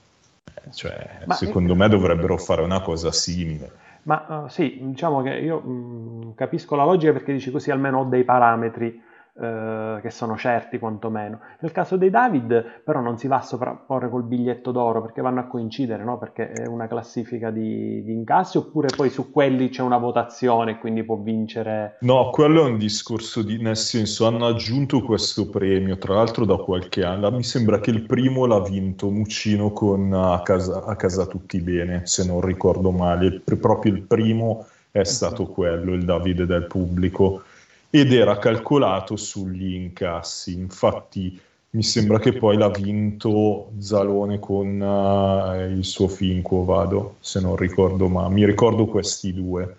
Eh, in più c'è il biglietto d'oro, ma il biglietto d'oro è, è una cosa eh, extra. Poi è chiaro che in Italia c'è anche un sistema in base al quale ovviamente eh, chi incassa di più è anche quello che ha un maggiore ritorno in termini economici che tutti pensano, eh, però un controsenso, in teoria andrebbero sostenuti finché incassano meno, ma è tutto un discorso legato a poi come gira l'industria, cioè c'è poco da fare, come diceva giustamente Andrea, eh, se tu non fai dei film eh, che portano gente al cinema, anche i vari Il Buco, piuttosto che Aria Ferma, piuttosto che film italiani minori o eh, film comunque americani minori, eh, non escono se poi crolla completamente l'industria. Per cui eh, è giusto eh, sostenere i film che fanno eh, tanti incassi però allo stesso tempo appunto per quello abbiamo un parametro oggettivo e andiamo su quello, cioè a, a Army of the Dead, cioè ma Bellissimo. Perché? Perché deve essere il film migliore del pubblico? Perché Zack Snyder ha la fandom più ampia rispetto agli altri? Troviamo... No, eh, non più così perché attiva- offende il fandom di Marvel. votazioni. Troviamo, troviamo un, un parametro un po' più credibile nella- nel dare questi premi. Anche lì comunque gusto discutibile, perché da tutti quanti i film di Snyder sicuramente quello non è il migliore, cioè quello è il, la- Però era No, l'unico però io penso 2021, che quello fosse quindi- legato al film dell'anno, no? Sì, sì, solo Ma quello- nessuno stava parlando di Cenerentola. Perché stiamo, Esatto, stiamo esatto. paragonando su Cenerentola, che è una forse delle cose più brutte che io abbia mai visto nella vita. E sta sopra a Spider-Man, che sì, sarò molto marveliana sotto questo punto di vista, ma per me è volte. fatto ormai intergenerazionale con quella scena ed è qui l'esperienza in sala, perché comunque vedere in sala tanta gente di ogni età eh, applaudire, perché poi lì c'è stata un po' tipo una cosa tutti insieme, comunque non è che si è stati zitti, eh, urlare eccetera eccetera, vedendo comunque un colpo di scena, anche se un po' citofonato, di vedere tre Spider-Man con cui tre generazioni diverse sono cresciute, è già un cult intergenerazionale Spider-Man No Way Home. Poi avrà tutti i difetti della, della- della cosa, sulla sceneggiatura, sul, su tutto, però al- a livello di ehm, colpire sul pubblico sicuramente, ha sicuramente fatto centro, molto più di Cenerentola. Calcola che il livello di interazione che c'è stato per eh, Spider-Man, soprattutto quando sono andata io, perché appunto sono andata a vederlo tre volte, quindi proprio oh, lì è fissa. E l'unico altro posto in cui ho avuto lo stesso livello di interazione con la sala è quando appunto faccio da giurata al Giffoni, perché lì siamo una, tutti quanti diciottenni, da 18 a, a- a più infinito, eh, che ci indigniamo o comunque commentiamo con- contemporaneamente, anche perché dopo c'è il dibattito. E quindi qua abbiamo il dibattito che poi ovviamente si sposta sulle piattaforme o comunque su altri luoghi, ma è quello, cioè lì proprio ti riesce a creare la comunità filmica. Quindi per me ovviamente sì, i film Marvel, dal, dal più brutto al più bello, sono intoccabili tutti quanti, quindi quello sono proprio di parte, non ci, non ci posso fare niente. Però sì, eh, Cenerentola doveva anche essere consi- considerato proprio quelli in quella categoria lì. E poi secondo me stiamo sorvolando ma perché secondo me nessuno lo vuole vedere, c'è proprio col fare occhi in quel caso. Ah, comunque ho controllato, Marco, è David dallo spettatore non è sugli incassi ma sulle presenze in sala, Mm, per cui presumo sia si quella la differenza rispetto al biglietto d'oro. Cioè io avevo, eh, mi ricordavo che era legato a, a comunque Un la funzione parametro. in sala, però qua è le presenze e non gli incassi. Quindi diciamo che siamo 4 a 1, nel senso Sergio lo vedrebbe anche un Oscar eh, diciamo al miglior blockbuster, però su un parametro certo. Nel- in questo caso si prende la classifica, immagino a questo punto anche perché lì è difficile, non penso proprio che prenderebbero la classifica worldwide, prenderebbero la classifica Stati Uniti e Canada, il Sicuro. primo prende l'Oscar. A, a un certo punto dico, mm, eh, c'è un parametro, mm, non so quanto possa Però- essere significativo, però mm, è In quel caso sarebbe, sarebbe, eh, sarebbe comunque comunitario, nel senso che per come può, può essere premiato Spider-Man quell'anno, può essere premiato qualsiasi altro film che è uscito quello stesso anno. Certo. Perché appunto eh, è in base all'interesse, ovvio è che lo sappiamo tutti quanti, ovviamente non si prende in giro Spider-Man e Spider-Man, però in generale eh, sarebbe comunque una cosa più qua, non è una cosa buttata lì tanto per farla. sono i numeri mm, accessi magari quell'anno per motivo X o Y perché magari fanno una campagna pubblicitaria allucinante il Licorice Pizza di turno invece potrebbe prendere tranquillamente il premio perché ha registrato più incassi cioè più ingressi. Ci può stare cioè nel senso quello avrebbe un senso l'unica cosa è che chiaramente eh, verrebbe meno la, la stessa natura del, dell'effetto sorpresa del premio Oscar perché dice lo sai già prima quindi anche lì eh, un po' come io mi chiedo se non stanno avendo traino nemmeno le esibizioni dal vivo di Beyoncé e Billie Eilish, non, non, avrebbe eh, traino eh, nemmeno un'esibizione, magari tutto il cast di Spider-Man No, no Way Home, no? i tre Spider-Man con, eh, con, ma, oh, obiettivamente forse quello sì magari, però eh, dico non, sare, non, sarebbe un effetto sorpresa perché comunque sai che quell'anno ha vinto quel film, quindi quel film riceverà l'Oscar. Quanto quello che diceva Andrea, effettivamente, non per essere blasfemi fare un paragone tra banca e tentpole, eh, mi è capitato in passato appunto di, mh, mm, perché gli americani usano molto questo termine tentpole, ma che, che veniva considerato quel film che fa quasi da, eh, diciamo, da copertura per la major per poter finanziare gli altri. Quindi era questo il significato del, ancora prima di Blockbuster, di quel film che grazie ai suoi incassi permette alla major di produrre gli altri e quindi di, oh, di eh, dire, produrre quei film che hanno una maggiore rilevanza sociale, tematica, artistica rispetto a quello che mantiene eh, in piedi la, la, la, casa distribu- la, casa di produzione e gli altri film. Forse però nel tempo si è persa anche questa funzione de- degli studi, forse perché sono incrementate le spese del, de, di produzione, post-produzione, marketing, si vedono forse gli studi produrre sempre di più quel tipo di film e sempre meno quindi sempre meno quei film di rilevanza artistica, perché una volta erano tutte così le major, no? facciamo il grosso film e il film tentpole per andare a prendere gli Oscar, per dimostrarci attivi nella comunità, attivi nelle tematiche, attivi, eh, attivi socialmente e forse questo punto di vista un pochino si è, si è perso e venuto meno e questo, ma, cioè, comunque lato, lato distribuzione lato produzione serviva per mantenere gli studi e anche le, e anche le sale. E adesso, diciamo, di, dimmi Aida. Su questo aggiungo il fatto che secondo me sono proprio cambiate le logiche produttive. Vuoi perché la Disney ha fatto asso prende tutto e quindi comunque ha inglobato in sé la maggior parte di quelle che potevano essere le, le grandi case produttive di un tempo. Vuoi perché comunque il mercato si sta muovendo in, in, quelle, in, quelle, in quello che sembra essere quasi sempre più, non dico un duopolio, però mh, quasi ci manca. Quindi comunque non abbiamo più effettivamente quelle case di produzione più piccole, quelle più indipendenti o altro che comunque devono, hanno la necessità di riuscire a trovare la, la, la scrittura giusta per riuscire emergere o comunque uscire fuori dalla nicchia. Abbiamo quasi tutto deciso da o Warner o Disney o chi per loro, quindi comunque anche Netflix e tutto il resto, che decidono al massimo o vado in sala o vado in piattaforma e vado secondo quello che mi può convenire a livello di introiti. Quindi è proprio il mercato che sta cambiando ed è cambiato profondamente rispetto al passato. E ricollegandomi a questo, non mi ricordo in quale forse anche live ne abbiamo parlato, nel momento in cui il mercato cambia, precipitano eh, gli incassi, adesso sembra che nella più mh, ottimistica delle previsioni, quantomeno per il Nord America, si possa ritornare a un, sette, un 70% eh, rispetto al pre-pandemia, cambierà inevitabilmente anche la natura produttiva. Parlando di Indiana Jones 5 o, o, o Indie, eh, potrebbe essere veramente l'ultimo blockbuster de, del cinema che abbiamo conosciuto e del cinema moderno, perché, ed è stato dimostrato anche con, dire, col punto di, di pareggio da, da, Black Widow piuttosto che altre uscite streaming, l'uscita streaming ha comunque una, eh, come dire, è, è fisiologicamente limitato, non può andare oltre un certo volume, anche probabilmente per chi è minacciato dalla pirateria, non può andare oltre un certo volume di incassi, quindi un film che esce per lo streaming non potrà mai costare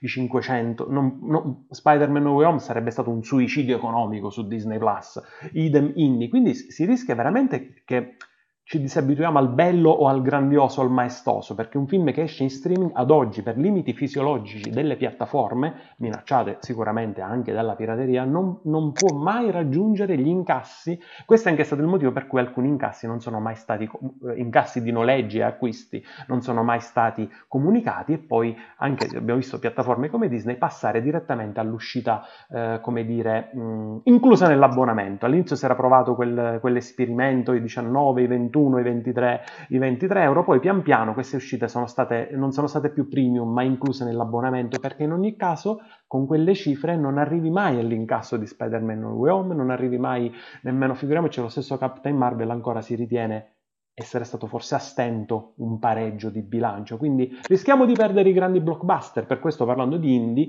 e poi, poi chiudo la parentesi, dice ma sarà l'ultimo blockbuster, l'ultimo film con nove mesi di riprese, con, con un, un, un rischia di diventare inconcebibile pensare a un qualcosa del genere per poi fare un'uscita streaming, se il pubblico non torna più in sala, quindi in qualche modo forse, e questo è un mio parere personale, l'Academy deve difendere con più veemenza l'esperienza cinematografica, altrimenti eh, diciamo addio anche a questo tipo di, di cinema ehm, che, che, non vedremo più per, proprio per, per limiti economici, perché non, lo streaming non può reggere quel tipo di investimenti, mh, assolutamente.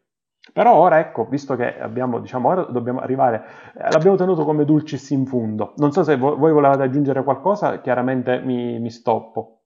C'è Sergio che sta... No, io, io, io ho una, una, sola piccolissima. Ok, nel frattempo vedo Sergio che si sta sciaccando. Questa, questa fase che ah, sarà okay. la chiave.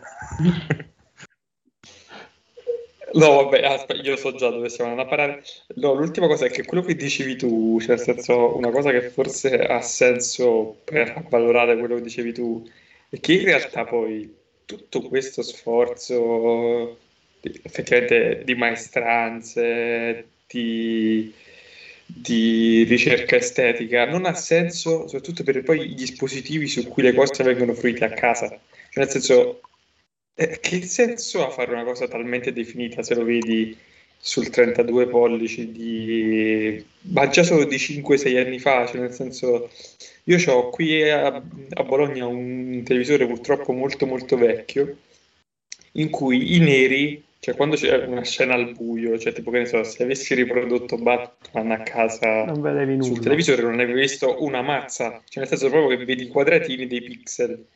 E io comunque, cioè, nel senso, cioè, nel senso, tendenzialmente vado in sala perché so che le cose che hanno una certa cura estetica devo vederle lì, perché altrimenti succede questo. Ma posso farlo io questo pensiero, ma non tutti lo fanno. E se non hanno tutti il 56 pollici uh, il LED wall uh, e, e roba del genere, che senso ha avere uno sforzo a livello produttivo se poi il risultato è quello di una televisione, cioè nel senso basilare, cioè nel senso anche a livello di qualità? Ma già lo cioè, stiamo cioè, vedendo. Poi... Già lo stiamo vedendo in alcuni film. Cioè, se, quando il film nasce per lo streaming, si vede. Six Underground di Michael sì? Bay, eh, si certo. vede che è un film per lo streaming e non è un film per il cinema. Quindi um, un occhio attento lo vede che è un film limitato già nella sua natura. Anche perché i nuovi schermi hanno un effetto straniante ai primi tempi che è qualcosa di bruttissimo. Cioè vedere un film in sala e poi rivederlo sui nuovi schermi anche appunto un 52 pollici o comunque quelli a, massima, a altissima risoluzione sono così alta risoluzione, ma li vedi così tanto da vicini, che vedere i pori della pelle dell'attore o comunque in determinati momenti, a certe volte stacca, cioè soprattutto nel doppiaggio, tu hai uno stacco tra labiale e eh, audio che non ti saresti accorto altrimenti, quindi anche lì saltano magari anche i difetti che non vedresti comunque, quindi sono pro e contro su questo punto di vista da, a livello della vicina a casa. E se poi posso fare autocritica, penso che poi in realtà un ruolo ce l'abbiamo anche noi che scriviamo, perché come diceva Sergio, se il film che vince tu lo descrivi, cioè nel senso te ne esci con puro, grazioso... No, non usciamo e... più. Cioè, non, non... No, nel senso, cioè, nel senso, se io devo, posso vederlo pure sul display del telefonino, che è una cosa è pura e graziosa.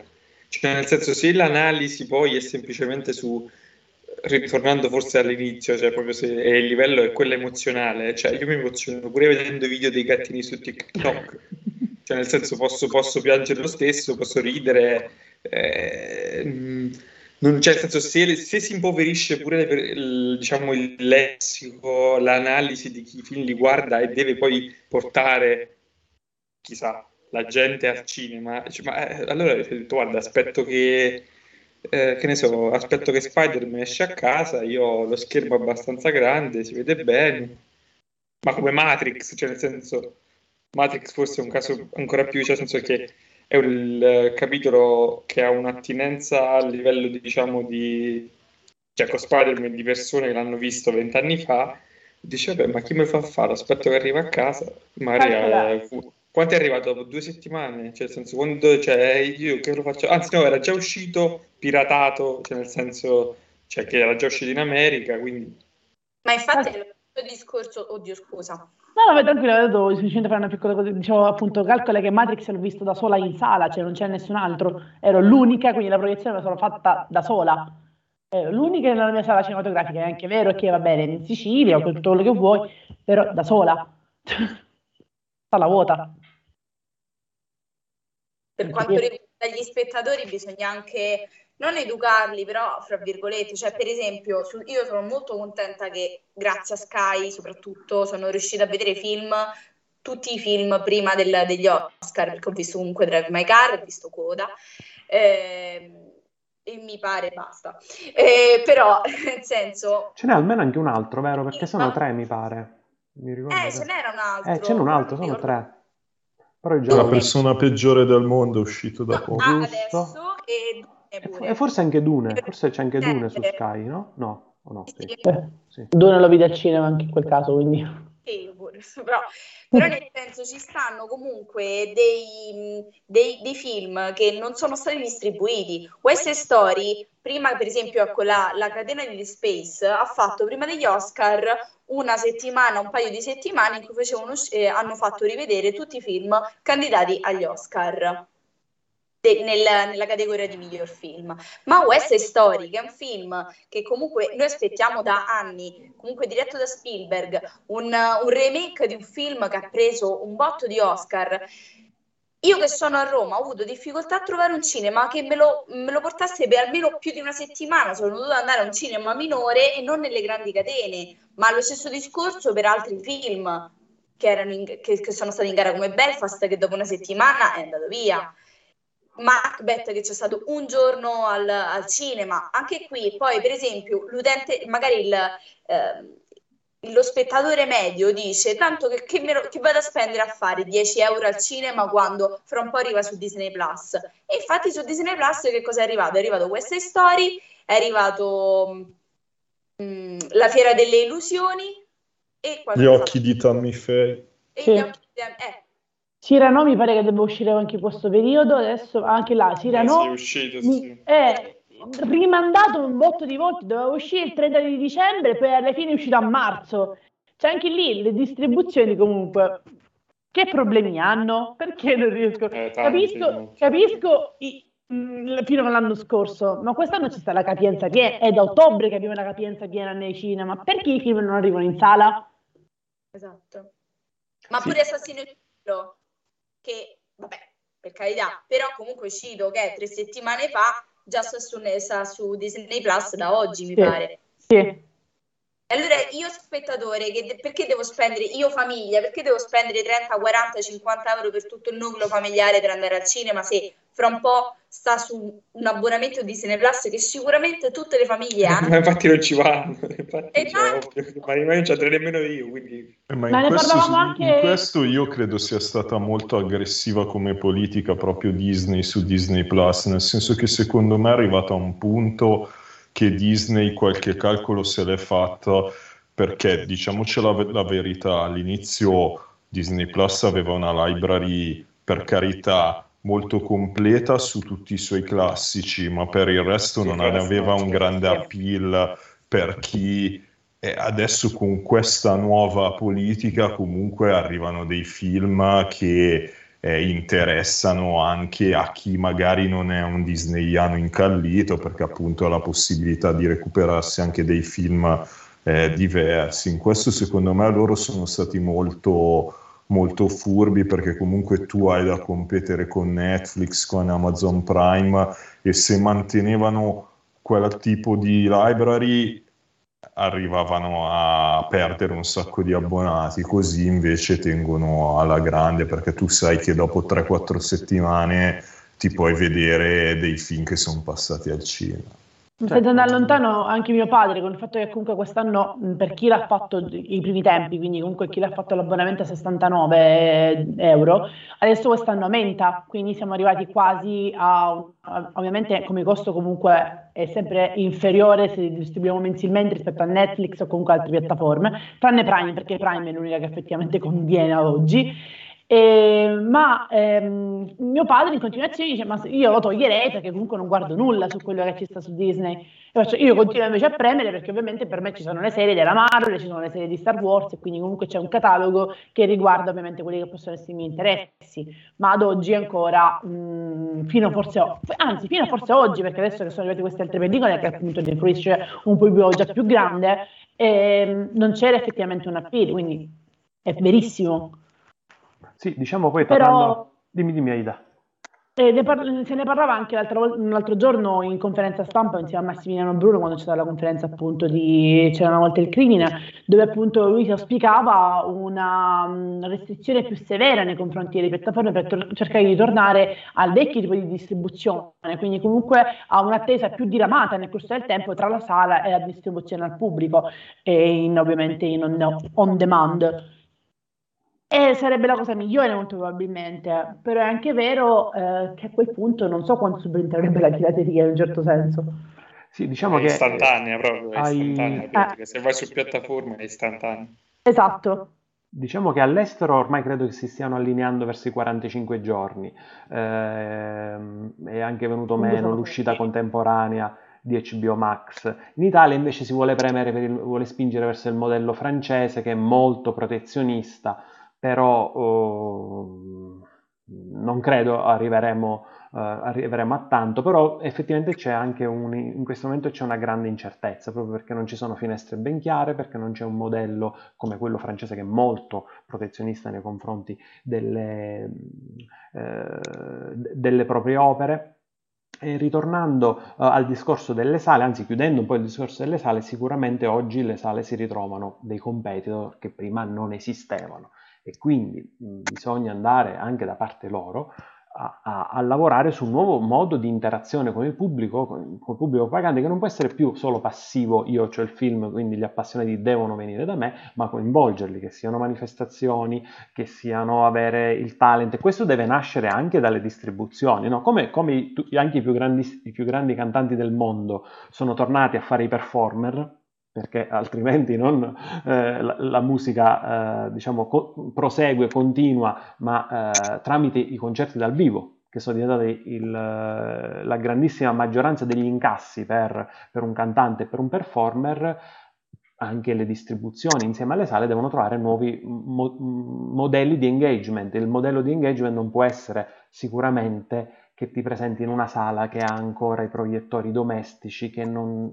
non, dovrebbero nemmeno essere presenti dentro una sala perché non ci puoi proiettare per un pubblico anche fosse solo di 60-80 eh, persone. Quindi investimenti ai tempi dei fondi, sul, sui, mm, dei fondi per il cinema sul 3D questi investimenti furono fatti, poi le strutture fo- furono smantellate rimandate al mittente, insomma, eh, ci, chiaramente sono discorsi che poi diventano caso per caso, però devono esserci nuove forme di ingaggio anche da parte degli esercenti in collaborazione chiaramente con le distribuzioni dove la collaborazione non può essere certamente oggi ti do il film e domani mattina lo metto in piattaforma eh, e parlando ad esempio Sergio faceva l'esempio di, di, alcuni film Netflix c'è stato il caso di The Irishman dove Scorsese ha detto il film per un mese deve stare nelle sale e probabilmente è la stessa identica cosa che Scorsese ha detto ora anche Apple per il prossimo film, no? I, The Killers of Flower Moon con uh, DiCaprio, De Niro.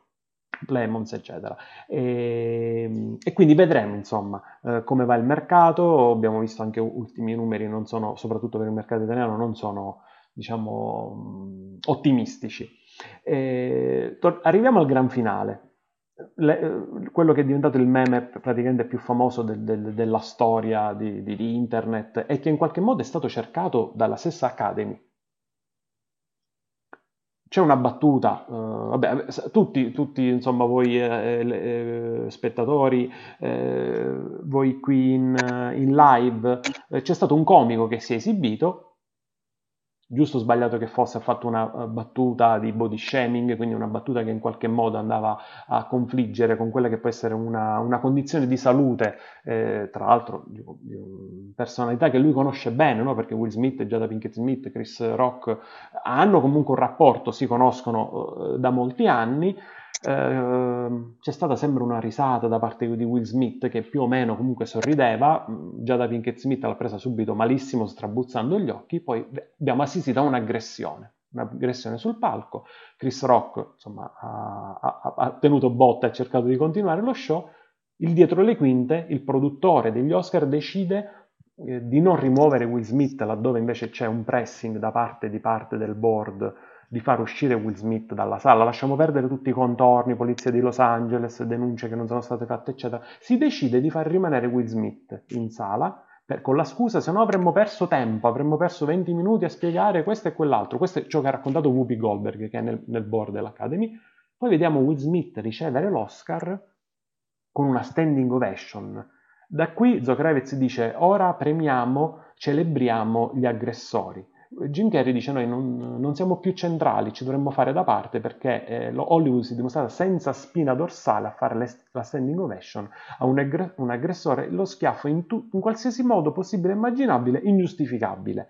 E, eppure, lo abbiamo visto in questi giorni, c'è, mettiamo un 30% eh, di persone che sostiene che eh, in, secondo ben chiara quale teoria, Will Smith in qualche modo abbia fatto, diciamo, eh, abbia difeso la sua donna, cioè si è medesimato quasi nel personaggio di Williams, quando poi lo stesso padre delle sorelle Williams ha detto noi non, eh, diciamo, la, non, con, non, concepiamo qualsiasi forma di violenza, eh, a, a, meno che non sia una violenza di risposta difensiva ad un'aggressione eh, subita se ne parla, se ne parlerà praticamente per sempre per colpa dell'Academy, perché un Will Smith assente, buttato fuori, eh, che non può ricevere un Oscar che gli viene consegnato, sarebbe finita lì. Tutti avrebbero parlato, eh, gesto violento di Will Smith, il, pub, il, il, palco vuoto e questo Oscar annunciato e un membro dell'Academy che legge quel famoso comunicato dove si condanna ogni forma di, di violenza. Che cosa ha combinato l'Academy? Che cosa ha combinato Will Smith? Qui eh, chi vuole intervenire prima, perché poi insomma è anche il cuore, se ne parlerà, se ne parlerà per sempre. Jim Carrey dice io avrei, avrei, avrei, denunciato per 200 milioni di dollari, perché vedere per sempre la mia faccia colpita da uno schiaffo in tutti i meme per, per il resto della storia dell'umanità. Praticamente. Hanno fatto anche un sito web in cui puoi tirare tu gli schiaffi e condividere il risultato eh, su Twitter. Me l'hanno appena mandato, tra l'altro, quindi l'ho appena aperto il link. Eh, è stata la mano di Will come hanno fatto molti, molti PDT online. Quindi, Chiavi di lettura un po' più profonde di, dicono che lui era stato diciamo, confusionale quando ha ritirato l'Oscar, non era in sé e che ha dei problemi eh, irrisolti. Chris Rock stesso in qualche modo ha detto... Ehm, lui è sempre stato bullizzato per due motivi, ha raccontato Chris Rock, credo proprio oggi. Uno perché era molto gracile come ragazzo e poi perché era nero, quindi dice, mi bullizzavano due volte, sia come bambino gracile che come bambino nero gracile. E allora una volta non ne, non ne potevo più, ho messo un mattone eh, mia, diciamo, nel mio zaino e ho reagito e da lì sono stato terrorizzato perché, perché, lui ha colpito chi lo bullizzava sempre, è rimasto terrorizzato dal, dal, rischio di poter fare male a questa persona, è andato in analisi, da lì poi insomma non, non, la voglio fare lunga, però lui ha cercato di fare pace con se stesso in termini di cercare di non, di non farsi, come dire, eh, mettere i piedi in faccia eh, da chi che sia, quindi aveva un, un po' un complesso dovuto al fatto di essere discriminato perché di colore, perché essere gracile eh, fisicamente, e ha ricordato proprio proprio questo, non ha parlato di Will Smith, ma ha parlato di questo fatto in particolare, per lui è stato un trauma, quell'unica volta che ha cercato di reagire con un mattone per, eh, per, per difendersi da quello che subiva. Andrea, stai dicendo? Ah, dimmi, dimmi Martina. E per me si crea, cioè il gesto è un pericoloso precedente per l'Academy, perché comunque Uh, ci possono essere speculazioni su tutto, sul fatto mh, di come avrebbe potuto reagire in modo sia più elegante che eh, evitando la violenza del gesto, perché avrebbe potuto anche solo uh, dire quello che ha detto dalla platea, si sarebbe potuto alzare e andare con la moglie e, e sarebbe potuto rientrare al momento della fine dell'intervento di Chris Rock. Qui non stiamo discutendo più cioè, sul fatto di come avrebbe potuto reagire Will Smith. Will Smith ha fatto quello che ha fatto ed è gravissimo che non, è, non sono stati prese, uh, presi provvedimenti nei confronti di una persona che ha alzato le mani. È banale dire la, eh, la violenza non deve essere mai la risposta, ma questo è comunque il punto di tutto ciò. E il, um, diciamo poi soprattutto l'ipocrisia di dare un premio a Will Smith e che lui ci fa questo discorso notevolmente lungo, quindi anche qui una polemica sul fatto, quindi il premio per miglior attore vale di più del premio per eh, miglior film non in lingua inglese per, a livello di minutaggio di discorso. La risposta è banale perché sì, cioè nel senso neanche a dover fare questa domanda. E mi va, viene a fare un discorso che parla di luce, di famiglia, ma soprattutto la frase secondo me più terribile di tutto il discorso è l'amore fa fare cose pazze. Allora, innanzitutto con il gesto ha svilito il film della... Eh, cioè la figura delle sorelle Williams, perché Tutto. si sono... Eh, avevo letto pure che si, sono intervenuti sia il vero King Richard che la sorella più grande eh, Williams, non mi ricordo il nome, e Bene. dicevano appunto che condannavano il gesto di Will Smith e che avrebbero preferito eh, che il premio eh, il ritiro del premio da parte dell'Academy. Questo perché comunque ha anche eh, dato fondo a uno stereotipo della cultura afroamericana, degli uomini violenti eh, nei confronti di difesa delle loro donne. Ovviamente sto citando cioè, cose che più o meno ho letto vero, in, vero, vero, in, sugli stereotipi. E, e, soprattutto comunque hai fatto passare il discorso che alla minima provocazione si può rispondere con violenza. Quindi questa è, è della stessa matrice del andiamo in discoteca, tu hai guardato una mia ragazza, io ti picchio a sangue, perché è la stessa matrice questa. E c'è gente sul web che mi fa rabbrividire perché difende il gesto, dice ah sì questo è un uomo vero, un uomo che ha difeso sua moglie. È pericolosa e di tutto ciò è stata la colpa dell'Academy che ha giustificato tutto ciò, che ha, l'ha fatto parlare e l'ha fatto ritirare il premio. Perché l'avesse buttato fuori tutto questo non ci sarebbe stato. L'Oscar esatto. non è mai stato, insomma, non, non, verrà ritirato, non è stato ritirato manco per Erwin Weinstein, quindi ma eh, non ci sarebbe stata tutta questa polemica, ci, ci, sarebbero stati tutti i TG su questo microfono col palco vuoto e su un Oscar consegnato a una persona buttata fuori perché ha aggredito un comico che era lì per fare il suo mestiere di fronte a decine di milioni di spettatori.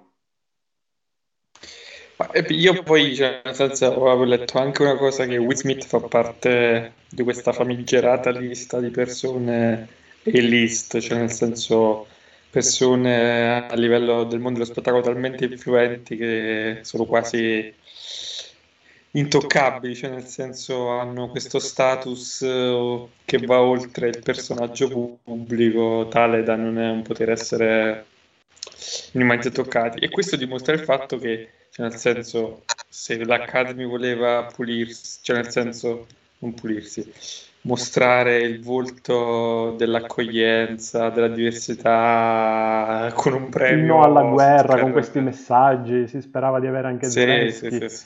Eh. Eh, no, cioè, se tu decidi di, di, fare questa apertura che strizza l'occhio al mondo LGBT, al movimento MeToo, poi ti succede in casa, che c'è nel senso uh, la, la, la, controversia in casa, e caschi, caschi male, caschi malissimo. Eh. Che senso ha premiare coda se poi premi lo stesso, che, che in casa tua ti dà dimostrazione di violenza? Per me il gesto, a parte vabbè, che diventerà meme, virale, se ne parlerà per sempre, è di una violenza simbolica terrificante, cioè nel senso, c'è nella testa di una persona che in mondovisione, eppure dovrebbe essere una persona capace di sopportare lo sguardo altrui, cioè nel senso è nata sotto i riflettori, cioè da quando faceva Will, il principe di Bel Air, che sta davanti a una telecamera con, con miliardi di persone attorno, una persona con un tale seguito, una tale importanza, si alza e, cioè, nel senso, davanti, cioè, la, la, cosa che sconcerta è che il mondo visione, cioè, nel senso, l'avesse fatto, eh, cioè, nel senso che so, nel backstage magari sarebbe uscita la notizia e dice, ah, si sono picchiati, quelle cose che non sai mai se è vero o non è vero. Lui con una freddezza, tal, cioè, nel senso, boh, sarà stato pure non lucido, ma lui si è alzato, ha fatto 50 metri, non so quanto è dal posto alla... Da picchiato, se n'è andato e poi ha pure urlato, cioè nel senso, ha detto, se volevi far finta che era la, il siparietto, dice, va bene, non lo sai perché lì, per lì può succedere tutto, poi gli urla e tutto va avanti normale. Eh, cioè, secondo me è sconcertante, perché passa l'idea che, che per alcuni le cose, le regole non valgono cioè uno show in mano a nessuno praticamente, è stato uno show in mano a nessuno, anche il fatto che lui abbia fatto queste decine di metri. Eh, Chris Rock, vabbè, Chris Rock cosa poteva fare? Eh, anzi, è stato veramente cercato di, eh, anche un po' scioccato di portare avanti. Cioè, per quanto ti possa piacere o non piacere la battuta, cioè nel senso la questione del body shaming, eh, cioè nel senso io penso che quando succedono queste cose nel mondo dello spettacolo poi ci sono altri modi per farle pagare, cioè nel senso se te la fai in pubblico, poi ci sono modi in privato per, cioè nel senso, non fartela faccia, nel senso, si risolvono in altri modi.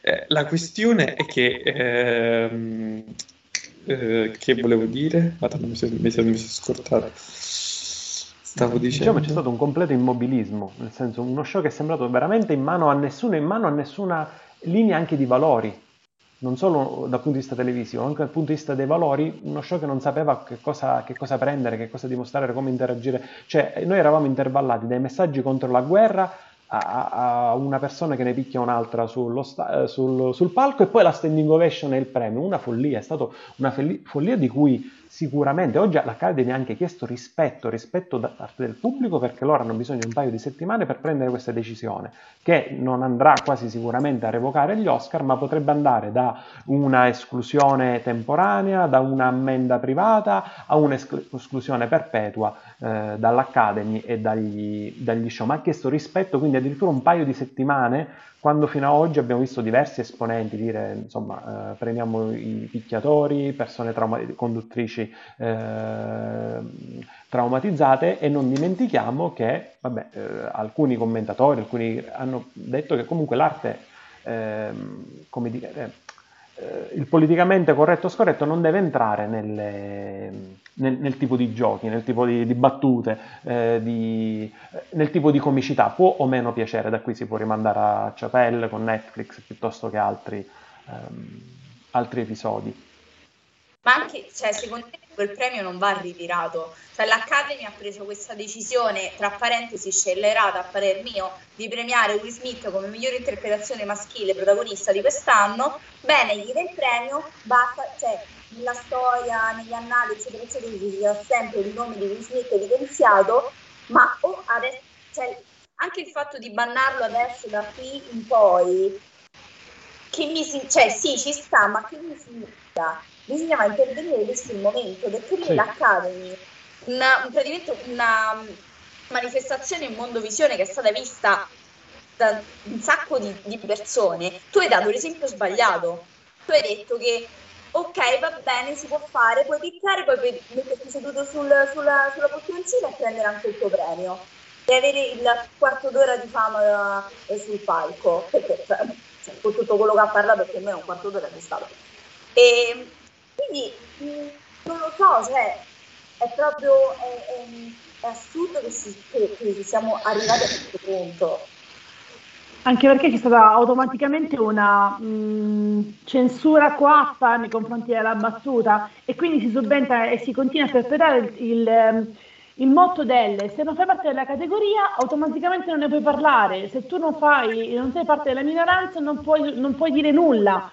Cioè, anche lì è veramente mh, mm, si finisce con eh, posso in termini anche ghettizzare ulteriormente quello che è l'argomento, potenziarlo anche all'ennesima potenza, perché se tu ehm, le parli, se tu depotenzi, se tu togli il tabù anche dalla battuta stessa, automaticamente vai a eliminare determinati meccanismi che si sono finora perpetrati e quindi appunto è politicamente corretto e si cementifica ancora di più se tu attui un atto censorio come quello, perché non è tanto semplicemente il pugno in sé, ma anche il fatto che comunque una volta sceso abbia continuato a inneire contro. Cioè non è semplicemente il pugno che poteva... Ok, gesto di violenza e tutte le... ma la violenza si è perpetrata anche verbalmente. Quindi alla battuta tu hai continuato a, ad avere un atto, possiamo dire, di mascolinità tossica anche fuori. Quindi nel momento in cui tu ti sei seduto, hai dovuto sentire la necessità di dire tieni mia moglie fuori tua, da, da, da, quello che stai dicendo, tieni il nome di mia moglie fuori dalle tue battute, che è un po' troppo.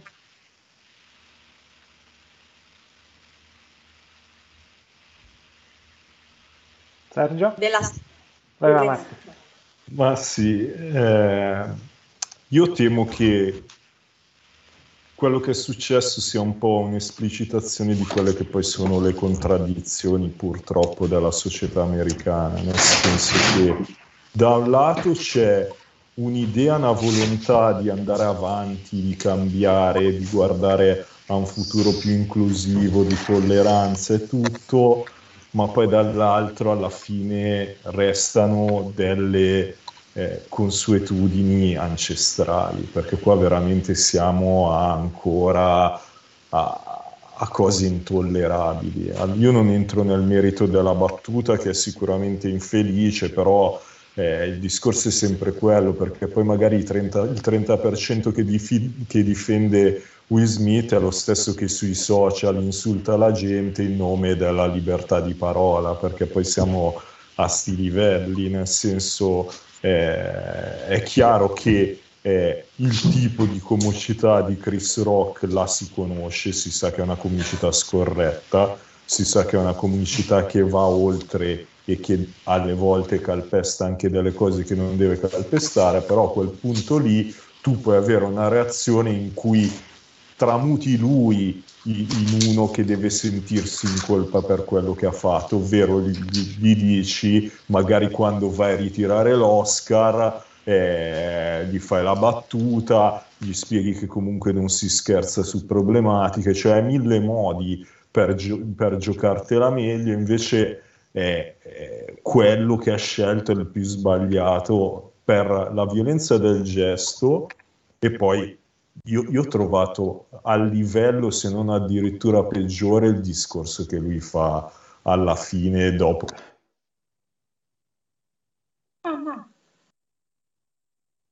Dopo? Panico patriarcale, cioè una roba eh, a Dio mi ha fatto eh, prendere in carico il dovere di proteggere le persone che ama, ma stiamo scherzando, ma, cioè, ma uh, nel, nel, 2022 secondo me un discorso del genere è completamente intollerabile. La gente che lo difende dice che è giusto che il capo famiglia difenda la... Ma, cioè, boh, io veramente sono rimasto totalmente allibito da quello che ho letto, da, dal gesto in sé, da come non si è mossa l'Academy, perché appunto tu, tu assolutamente dopo quello che era successo non dovevi consentirgli di avere la standing ovation. E, ed è deludente anche che eh, persone che hanno assistito a quel gesto lo abbiano fatto, cioè veramente eh, sembra, sembra, proprio che all'interno di quel eh, contesto di spettacolo eh, ci sia quasi una forma di conformismo perché quel momento richiedeva la standing ovation, allora tutti ci alziamo a farla, nonostante è successo poco prima una roba totalmente assurda. Ma allora Ma qual è il limite? Cioè, cosa avrebbe dovuto fare per non avere eh, la standing esatto. ovation? cioè, es- il discorso oramai tu, allora, eh, premesso che secondo me era quasi una, un, un, diciamo un, eh, un inciampo eh, che, che, che, dovevano quasi anche magari dire, eh, ritrovarsi al volo e dire se, se, sapete diciamo magari addirittura la cambiamo sta statuetta e la diamo a un'altra anche se è un'esagerazione quella che, poi loro hanno fatto dicendo, un sacco di incontri. Ma proprio per evitare tutto quello che si è eh, rincorso dopo eh, è venuto non lo fuori so, che, io sono rimasto molto... Che hanno fatto tanti Secondo incontri... me si sarebbe... Vabbè Marti, sì sì, dimmi, dici. Scusa. Perché lì secondo me si sarebbe creato il problema al contrario dell'opinione pubblica, ed è tanta che la pensa così, eh però non si può dire più nulla o fare più nulla, lui ha solo difeso la moglie con quel gesto, gli avete dato l'Oscar. Caos. Vabbè, ma al, al momento non si sapeva che lui l'avrebbe Esatto. vinto. Cioè, Avete nessuno poteva dire... eh, cioè, a meno che non c'erano, eh, diciamo, rumors o fuoriuscite, eh, cioè poteva essere, cioè anche perché, diciamocelo, eh, non era per forza Tanto l'avevo già cambiato una volta, quindi. di, tutti e cinque, cioè ci stava benissimo che se lo vincesse Cumberbatch o se lo vincesse qualcun altro dei nominati, cioè non è che stiamo parlando di Denzel Washington, nel, nel- scusate, di eh, Daniel Day-Lewis nel Petroliere, che tu dici, vabbè, se non gli dai l'Oscar in, quello sei un pazzo scatenato, cioè è una buonissima, presumo perché non l'ho visto, ma più o meno idea di quali sono le... E, e dopo questo episodio mi sa che lo vedrò nel 2028, credo. Martina fa le facce brutte. No, secondo me è una buona interpretazione, però si è rovinato lui con le stesse, sue stesse Sì, per- mani. però cioè, non dici è il non è già de- eh, Anthony Hopkins in The Father, No, no, qualsiasi cosa no, anche perché è un personaggio reiterato, già abbiamo visto quel tipo di interpretazione da parte, eh, da parte sua, perché poi dispiace perché Will Smith è Ma uno in che ogni caso che piace a fa, tutti, Marco, però ha fatto una cosa salire. incommentabile. non lo fai salire comunque a ricevere, cioè tu non gli devi concedere di prendere questo riconoscimento. questa- Tra l'altro, come tu dicevi, ci sono stati tanti incontri con la, con la gente, con Denzel Washington che gli ha parlato e gli ha detto eh, che nei momenti più alti i- i- il diavolo viene a bussarti alla porta. Quindi col- con la gente, con i produttori, hanno scelto di non fare nulla, hanno, sce- cioè, hanno scelto di non fare, che è la cosa più sbagliata possibile e, e immaginabile. Eh, tu tieni la casta, è ovvio, è più facile. Cioè, dalla E comunque sì, il Eh, suo status ha sicuramente influito. Cioè, parliamo eh, di uno dei personaggi più importanti all'interno di quel settore. Tra l'altro, poi anche andando a leggere, avevo letto che, che c'erano state delle ruggini già in passato tra fatto lui già e Chris battuta Rock per quella famosa. battuta quando loro avevano boicottato i famosi Oscars uh, So White. Eh, però cioè, sono passati anche 5 anni, 4 anni. Però ecco, Non anche lì so. già se non si può fare nemmeno più quel tipo di battuta, veramente diventa, era anche carina, la- cioè molto, cioè, obiettivamente era divertente. La, la battuta, dico, il comico deve potersi esprimere, no? Disse, dice, tu Giada vi- eh, boicotti l'Oscar, dice, ma è come se io boicottassi, eh, diciamo, eh, di uscire, Io non ha detto uscire, la sto edulcorando, di uscire con Rihanna quando in realtà lei non, non mi vuole, quindi... Io comunque credo che quest- dopo un iniziale momento di, eh, appunto, avete detto dei biglietti venduti da Chris Rock, ma io credo che quest- quello che è successo andrà più a influire sulla carriera di Chris Rock che non su quella di, di Will Smith. Addirittura, Ne sono secondo te. convinto. Secondo me sì. Quindi se tu fossi la Perché Will Smith ha le, ha- ha le spalle eh, grandi, comunque uno che ha un determinato potere in quel contesto. Chris Rock eh, adesso cioè, comunque si troverà agli occhi eh, di tutti puntati in un ruolo che è complicato e quindi ogni suo eh, sketch comunque eh, rischierà di portare a un'autoedulcorazione di quello che vorrà dire, non sarà, non sarà semplice secondo me proprio nel, nel lato delle, delle scritture dei, dei suoi pezzi. Cosa farà Cioè, dovrà essere Vai, vai, da Susanna. No, sto dicendo che Chris Rock dovrà essere quanto più politicamente corretto adesso perché altrimenti qualsiasi, cioè è come se stesse in ginocchio sui ceci in questa fase, perché veramente qualsiasi tipo di battuta, qualsiasi cosa eh, sarebbe un giustificare l'opinione pubblica per dire sì, effettivamente la, menata, la te la sei meritata, cioè te la sei andata a cercare perché comunque continui a fare quel tipo di battute, continui a reiterare quello che è stato il tuo comportamento sbagliato, quindi è veramente... Quindi, eh, quindi che alla fine sarà l'aggredito a, a, a, a Beh, passarsela peggio. i- i- in America soprattutto sono bravissimi a fare victim blaming, quindi non è che possiamo andare molto lontano, perciò... No, ma poi più che altro, cioè, se Will Smith non finisce adesso di fare la carriera d'attore, penso poco gli cambi a livello a parte di, mm. di ego, cioè i soldi ce li ha, eh, eh la vita è sistemata per generazioni. Può fare, il produttore. produttore. Eh, esatto, esatto, fare il produttore. Voi, secondo voi cosa farà l'Academy? Che questo misterioso provvedimento che richiede settimane in collaborazione eh, con la Screen Actors me. Guild, cosa sarà? Secondo me non lo inviterà per un po'. Tipo un ban per, boh, tre anni? Che sti cavoli, perché tanto quando ci ricapita Will Smith agli Oscar, a meno che non sia nei panni del produttore. Cioè, diciamolo, comunque Will Smith ha ricevuto tre nomination all'Oscar e Ali che era comunque meritato, La ricerca della felicità che no, e, e um, King Richard che boh, forse sì, buona, buona performance, ma niente di eclatante.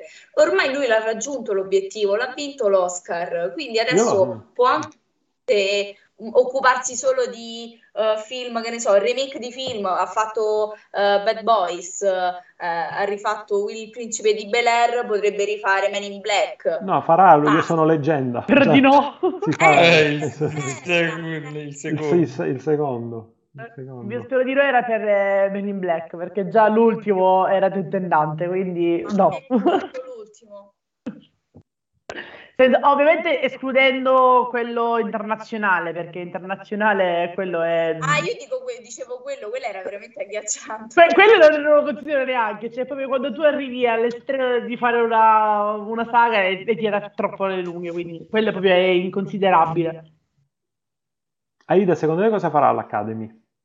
Academy sì, Screen Secondo me sta cosa No, ma concordo con Martina anche perché doveva agire, doveva agire in quell'istante. E secondo me la cosa migliore che avrebbe dovuto fare era proprio cambiare il nome in quell'istante, quindi non farlo salire, oppure allontanarlo e, farlo salire, e non farlo salire per fare il discorso, anche perché atto censorio per atto censorio, quindi in quel caso sarebbe stato un po' la legge del taglione, tu hai dato un pugno, io non ti faccio salire, ti tolgo la parola, eh, perché tu comunque con quel pugno hai tolto la parola a un comico che era lì per fare il suo lavoro.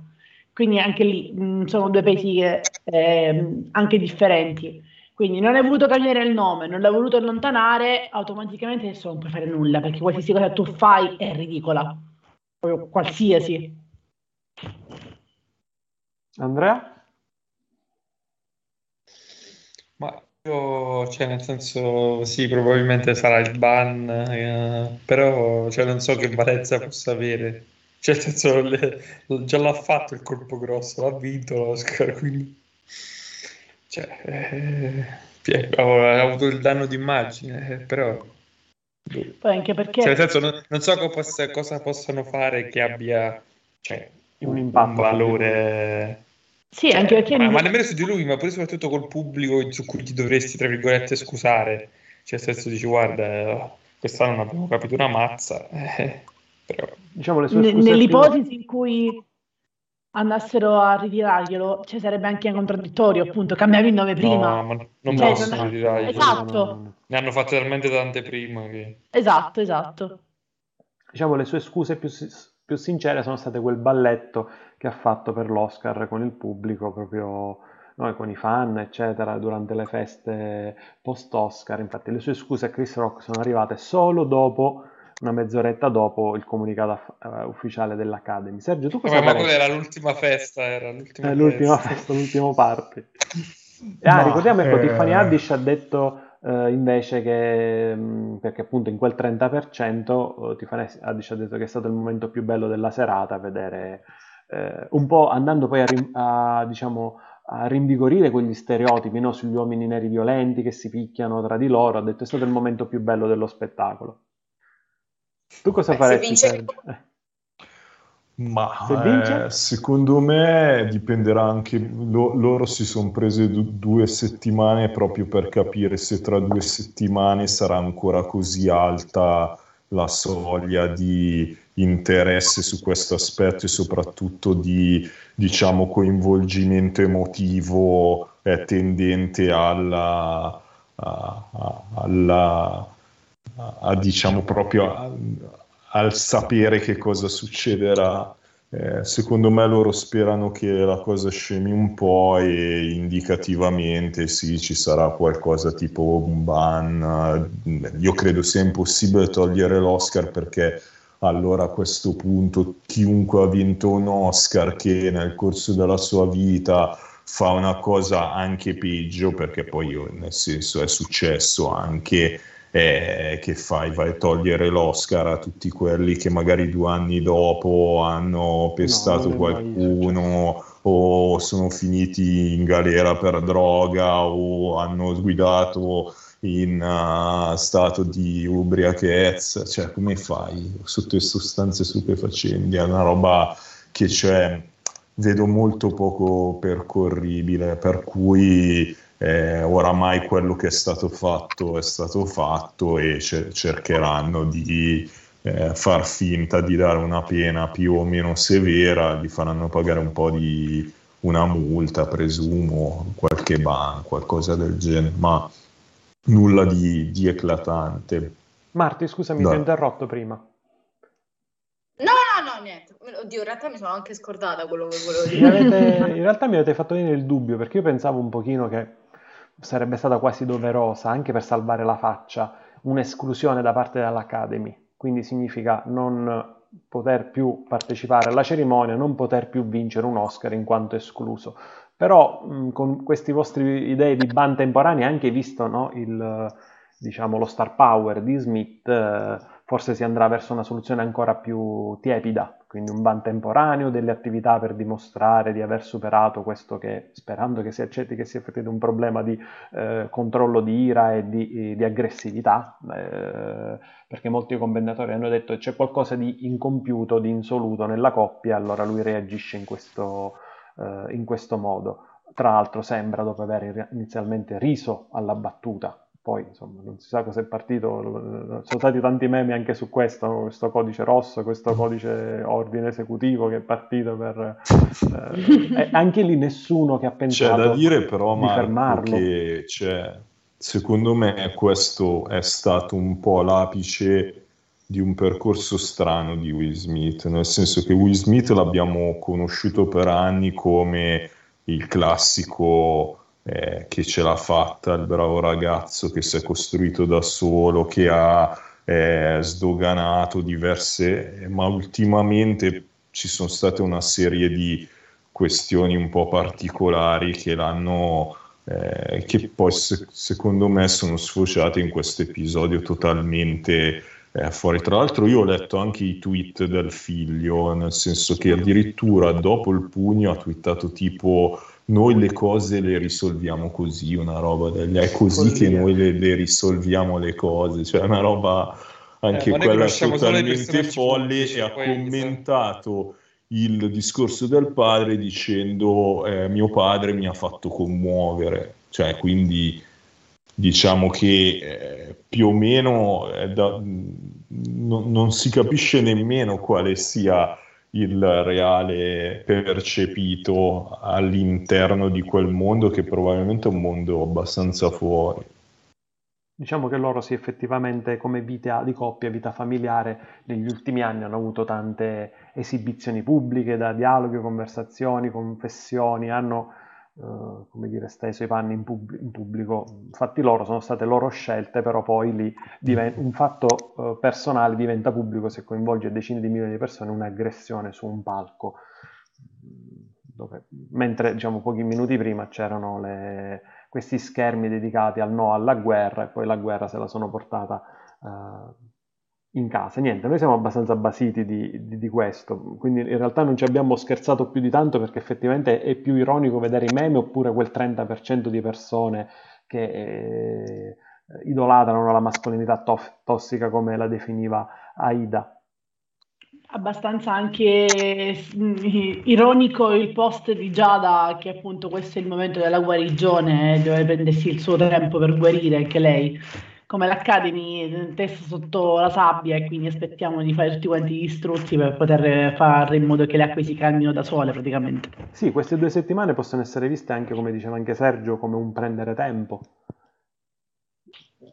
E così con lo star power che ricordiamo da un, da un certo punto di vista, secondo me nessuna stella è stata più grande eh, quando parte il boicottaggio Hollywood è spietata, eh, è stato coinvolto persino uno come Tom Cruise che si era, tra virgolette, ridotto a fare i film indipendenti, eccetera, salvo poi eh, con la sua grandezza auto, autorigenerarsi, ma per, persino lui dopo essersi inimicato Spielberg con i famosi salti sul divano, eh, insomma i, i, i, trascorsi con Katie Holmes, eccetera, era quasi in ban praticamente.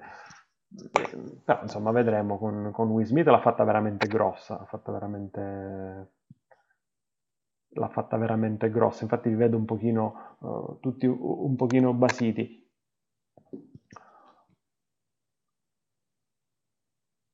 No, ma poi anche perché in quel caso noi in diretta non avevamo ben percepito ah, lì, la, la, questione, è stato veramente, eh, cioè proprio un fulmine quasi a ciel sereno. Eh, cioè io non, non, ci volevo credere onestamente, ma, ma, soprattutto anche per il contesto, per tutto. Eh, poi ripetiamo, cioè, se, secondo voi veramente lui non sapeva che avrebbe poi vinto l'Oscar? Cioè, ma eh, se, se, se è così, ma ti devi trattenere anche 6-7 volte di più perché sai che poi sarà la serata della tua vita, perché te la devi macchiare? con una roba totalmente senza senso, cioè, o addirittura nel suo, eh, nel suo mondo eh, interiore quello in realtà cioè, pensava di essere addirittura idolatrato per quello che ha fatto o veramente ci sono altre problematiche che poi quello dipendono da, da, dal privato e da quello che può aver vissuto. Sì, in diretta mo- anche, tuttora molte persone pensano che sia stato uno sketch, però non si capisce quale sia il fine, perché Will Smith ci ha solo rimesso, come ha detto Muccino, ha rovinato il momento migliore della sua, della sua carriera, della sua vita.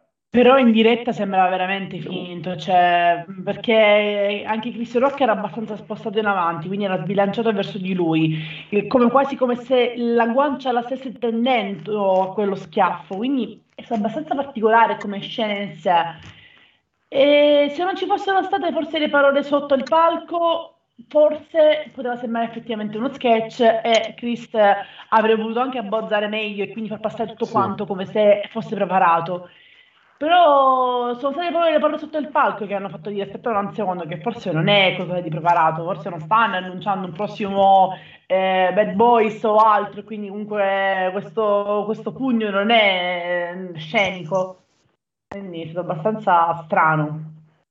Ma allora la, sì, anche prossima... perché tu ti, ti, aspetti che una persona presa dall'ira eh, non è che entra camminando, esatto. si ferma, lo guarda due secondi, gli dà uno schiaffo, ritorna tranquillissimo, quasi sorridendo, perché c'è anche un'espressione che chiaramente quella probabilmente è una forma di eh, nevrosi, non lo so, di, di, contenimento dell'isteria si può essere, però non ha avuto proprio un atteggiamento da uno che ha perso la brocca, cioè uno perde la brocca, prende, si precipita contro quello che ha detto una roba e, e cioè, non ha tutta quella calma totale nel, nel sferrare un colpo. Poi anche, anche, i tempi di reazione sono particolarmente tesi, cioè eh, ha detto la battuta, tutti quanti stavano lì e mm, sono sapevano ridere oppure no, eh, già dal tempo di alzare gli occhi al cielo e di mostrarsi sdegnata in camera, per poi avere Will che appunto fa quel, quella passerella infinita, Poi, ma nessuno ha avuto in mente di, di fermarlo. Esatto. Cioè, una, veramente, una, veramente che poteva succedere chiunque, poteva salire sul palco chiunque a questo punto.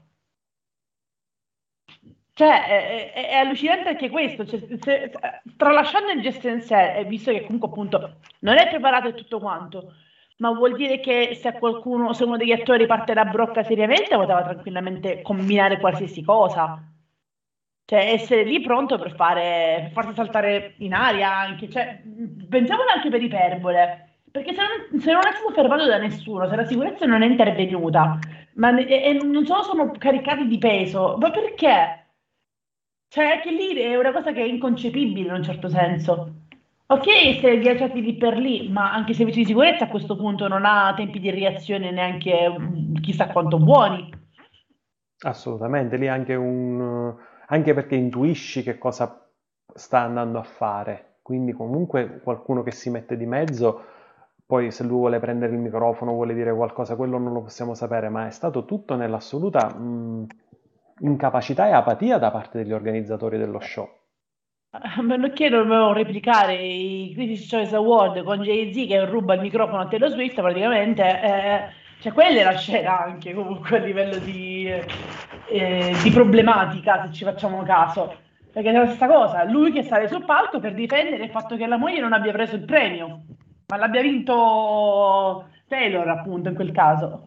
E qui la battuta reiterata in quel modo. Forse il primo a capire che sta che per essere colpito è proprio Chris Rock, perché alla fine credo lui non abbia un microfono a mano, quindi qualcosa che Smith può prendere. E lo aspetta come per dire, forse l'ho capito che mi stai per colpire, ma è, è, è, tutti gli addetti alla produzione sotto, gli addetti al palco, nessuno è intervenuto. Quindi, come dice Aida, giustamente è una mancanza anche di servizio d'ordine nei confronti di Rocco, che alla fine si sta esibendo e va, deve essere difeso comunque da un'aggressione, perché altrimenti ve- vengono meno tutti i valori, tutti i confini, non, non esistono più, più, più limiti. E Poi tutti quanti a dire lui, lui l'ha difesa, lui l'ha difesa, ma perché lei non poteva bloccarlo dal partire così sul palco? Cioè in coppia comunque in due si sta. Mm. E infatti il suo ruolo, diciamo, nessuno ha voluto approfondire perché non abbiamo nessuna informazione, però eh, anche il suo, lei diciamo, è misterioso il suo, il suo, ruolo, la sua faccia dice tutto, però se vediamo un Will Smith sorridente un secondo prima e un secondo dopo eh, fuori totalmente, fuori eh, controllo. Eh. La minaccia altrimenti va a dormire sul divano se non mi difendi, praticamente, cioè...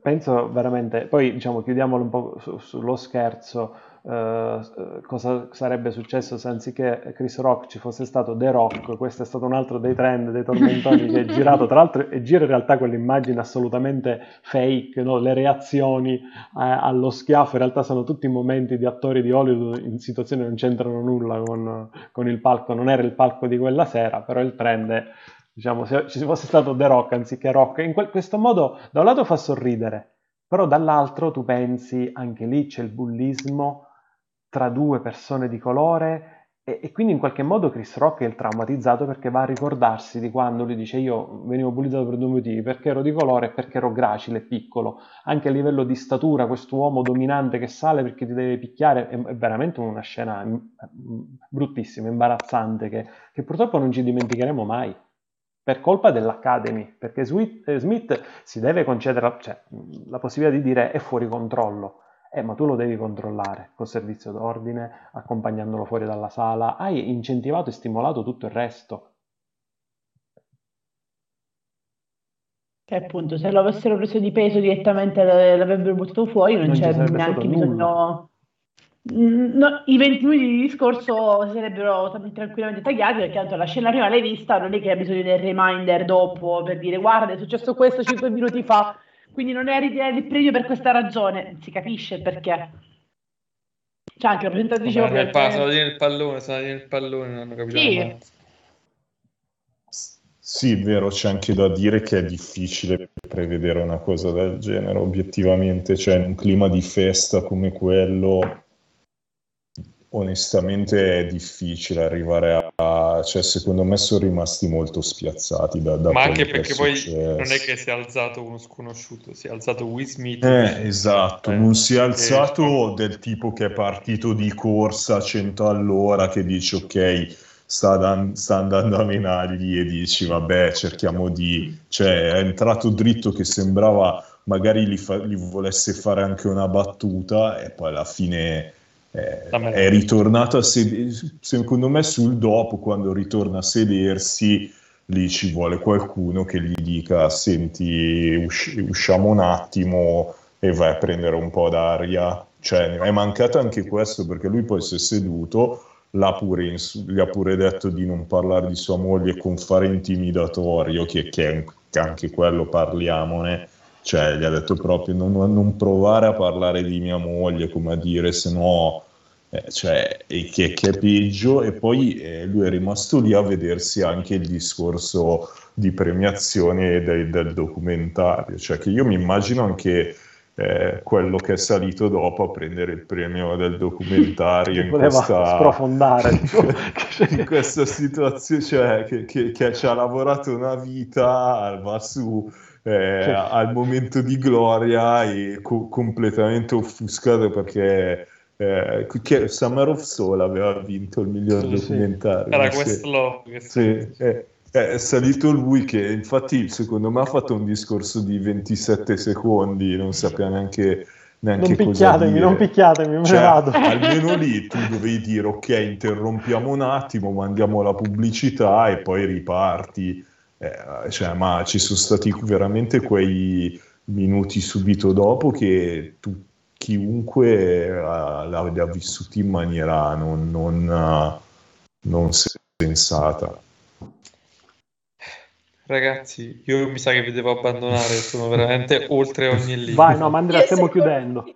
Stiamo chiudendo, sì, stiamo chiudendo. Ragazzi, ragazzi, io vi ringrazio tantissimo per questa live che era do- dovuta e, e assoluta, doverosa perché dopo, dopo, la maratona degli Oscar erano troppi i temi. Abbiamo visto come l'Academy è caduta in basso con questo, tollerando questo gesto di Smith, Will Smith, ma anche il livello uh, dei premi eh, dei grandi delusi non ne abbiamo parlato approfonditamente, però comunque ne avevamo parlato tanto già durante la live eh, dei, delle tantissime nomination a fronte di zero statuette o una uh, statuetta, abbiamo parlato del bruttissimo gesto di Will Smith, dei premi del pubblico, di, più, di chi più ne ha più ne metta. Uh, qui io ne approfitto proprio perché ci sono sia Ida che uh, Martina eh, poiché eh, sta per uscire praticamente Moon Knight, io penso che si potrebbe fare una bella live su Moon Knight, quindi aggiorniamoci su questo, potrebbe essere un buon... Un buon... Io siamo, non siamo più sotto embargo, giusto Aida? No, no non, non è uscita oggi. Sì, perfetto, io l'ho adorato, quindi io l'ho adorato, quindi è strano perché poi quando io adoro qualcosa di, di Marvel, tutti gli altri ne parlano male. Uguale, uguale, uguale, ma il cinema, i cinecomics in generale. Tra l'altro penso di essere stata una delle poche persone che, che di aver difeso in parte, ovviamente in parte, Dawn of Justice, però in parte, lo dico subito, mentre vado avanti. Quindi sì, ovviamente sia di quasi di cinecomics eh, trovi difesa del me. Quindi eh, diciamo anche ai nostri eh, lettori e spettatori che ci rivedremo presto con Munet o con qualcos'altro, poi ci sarebbero anche i David, quindi ragioniamo anche su quello con Sergio eh, e Andrea e chiaramente anche con voi ragazze. Io vi ringrazio tanto, anzitutto ringrazio voi per questa bella live che abbiamo, eh, che abbiamo tirato su. Grazie a te. E ringrazio il pubblico e gli spettatori. A presto, buonanotte e a presto con la prossima live su Madmas. Buonanotte. Ciao, ciao a tutti. Ciao a tutti.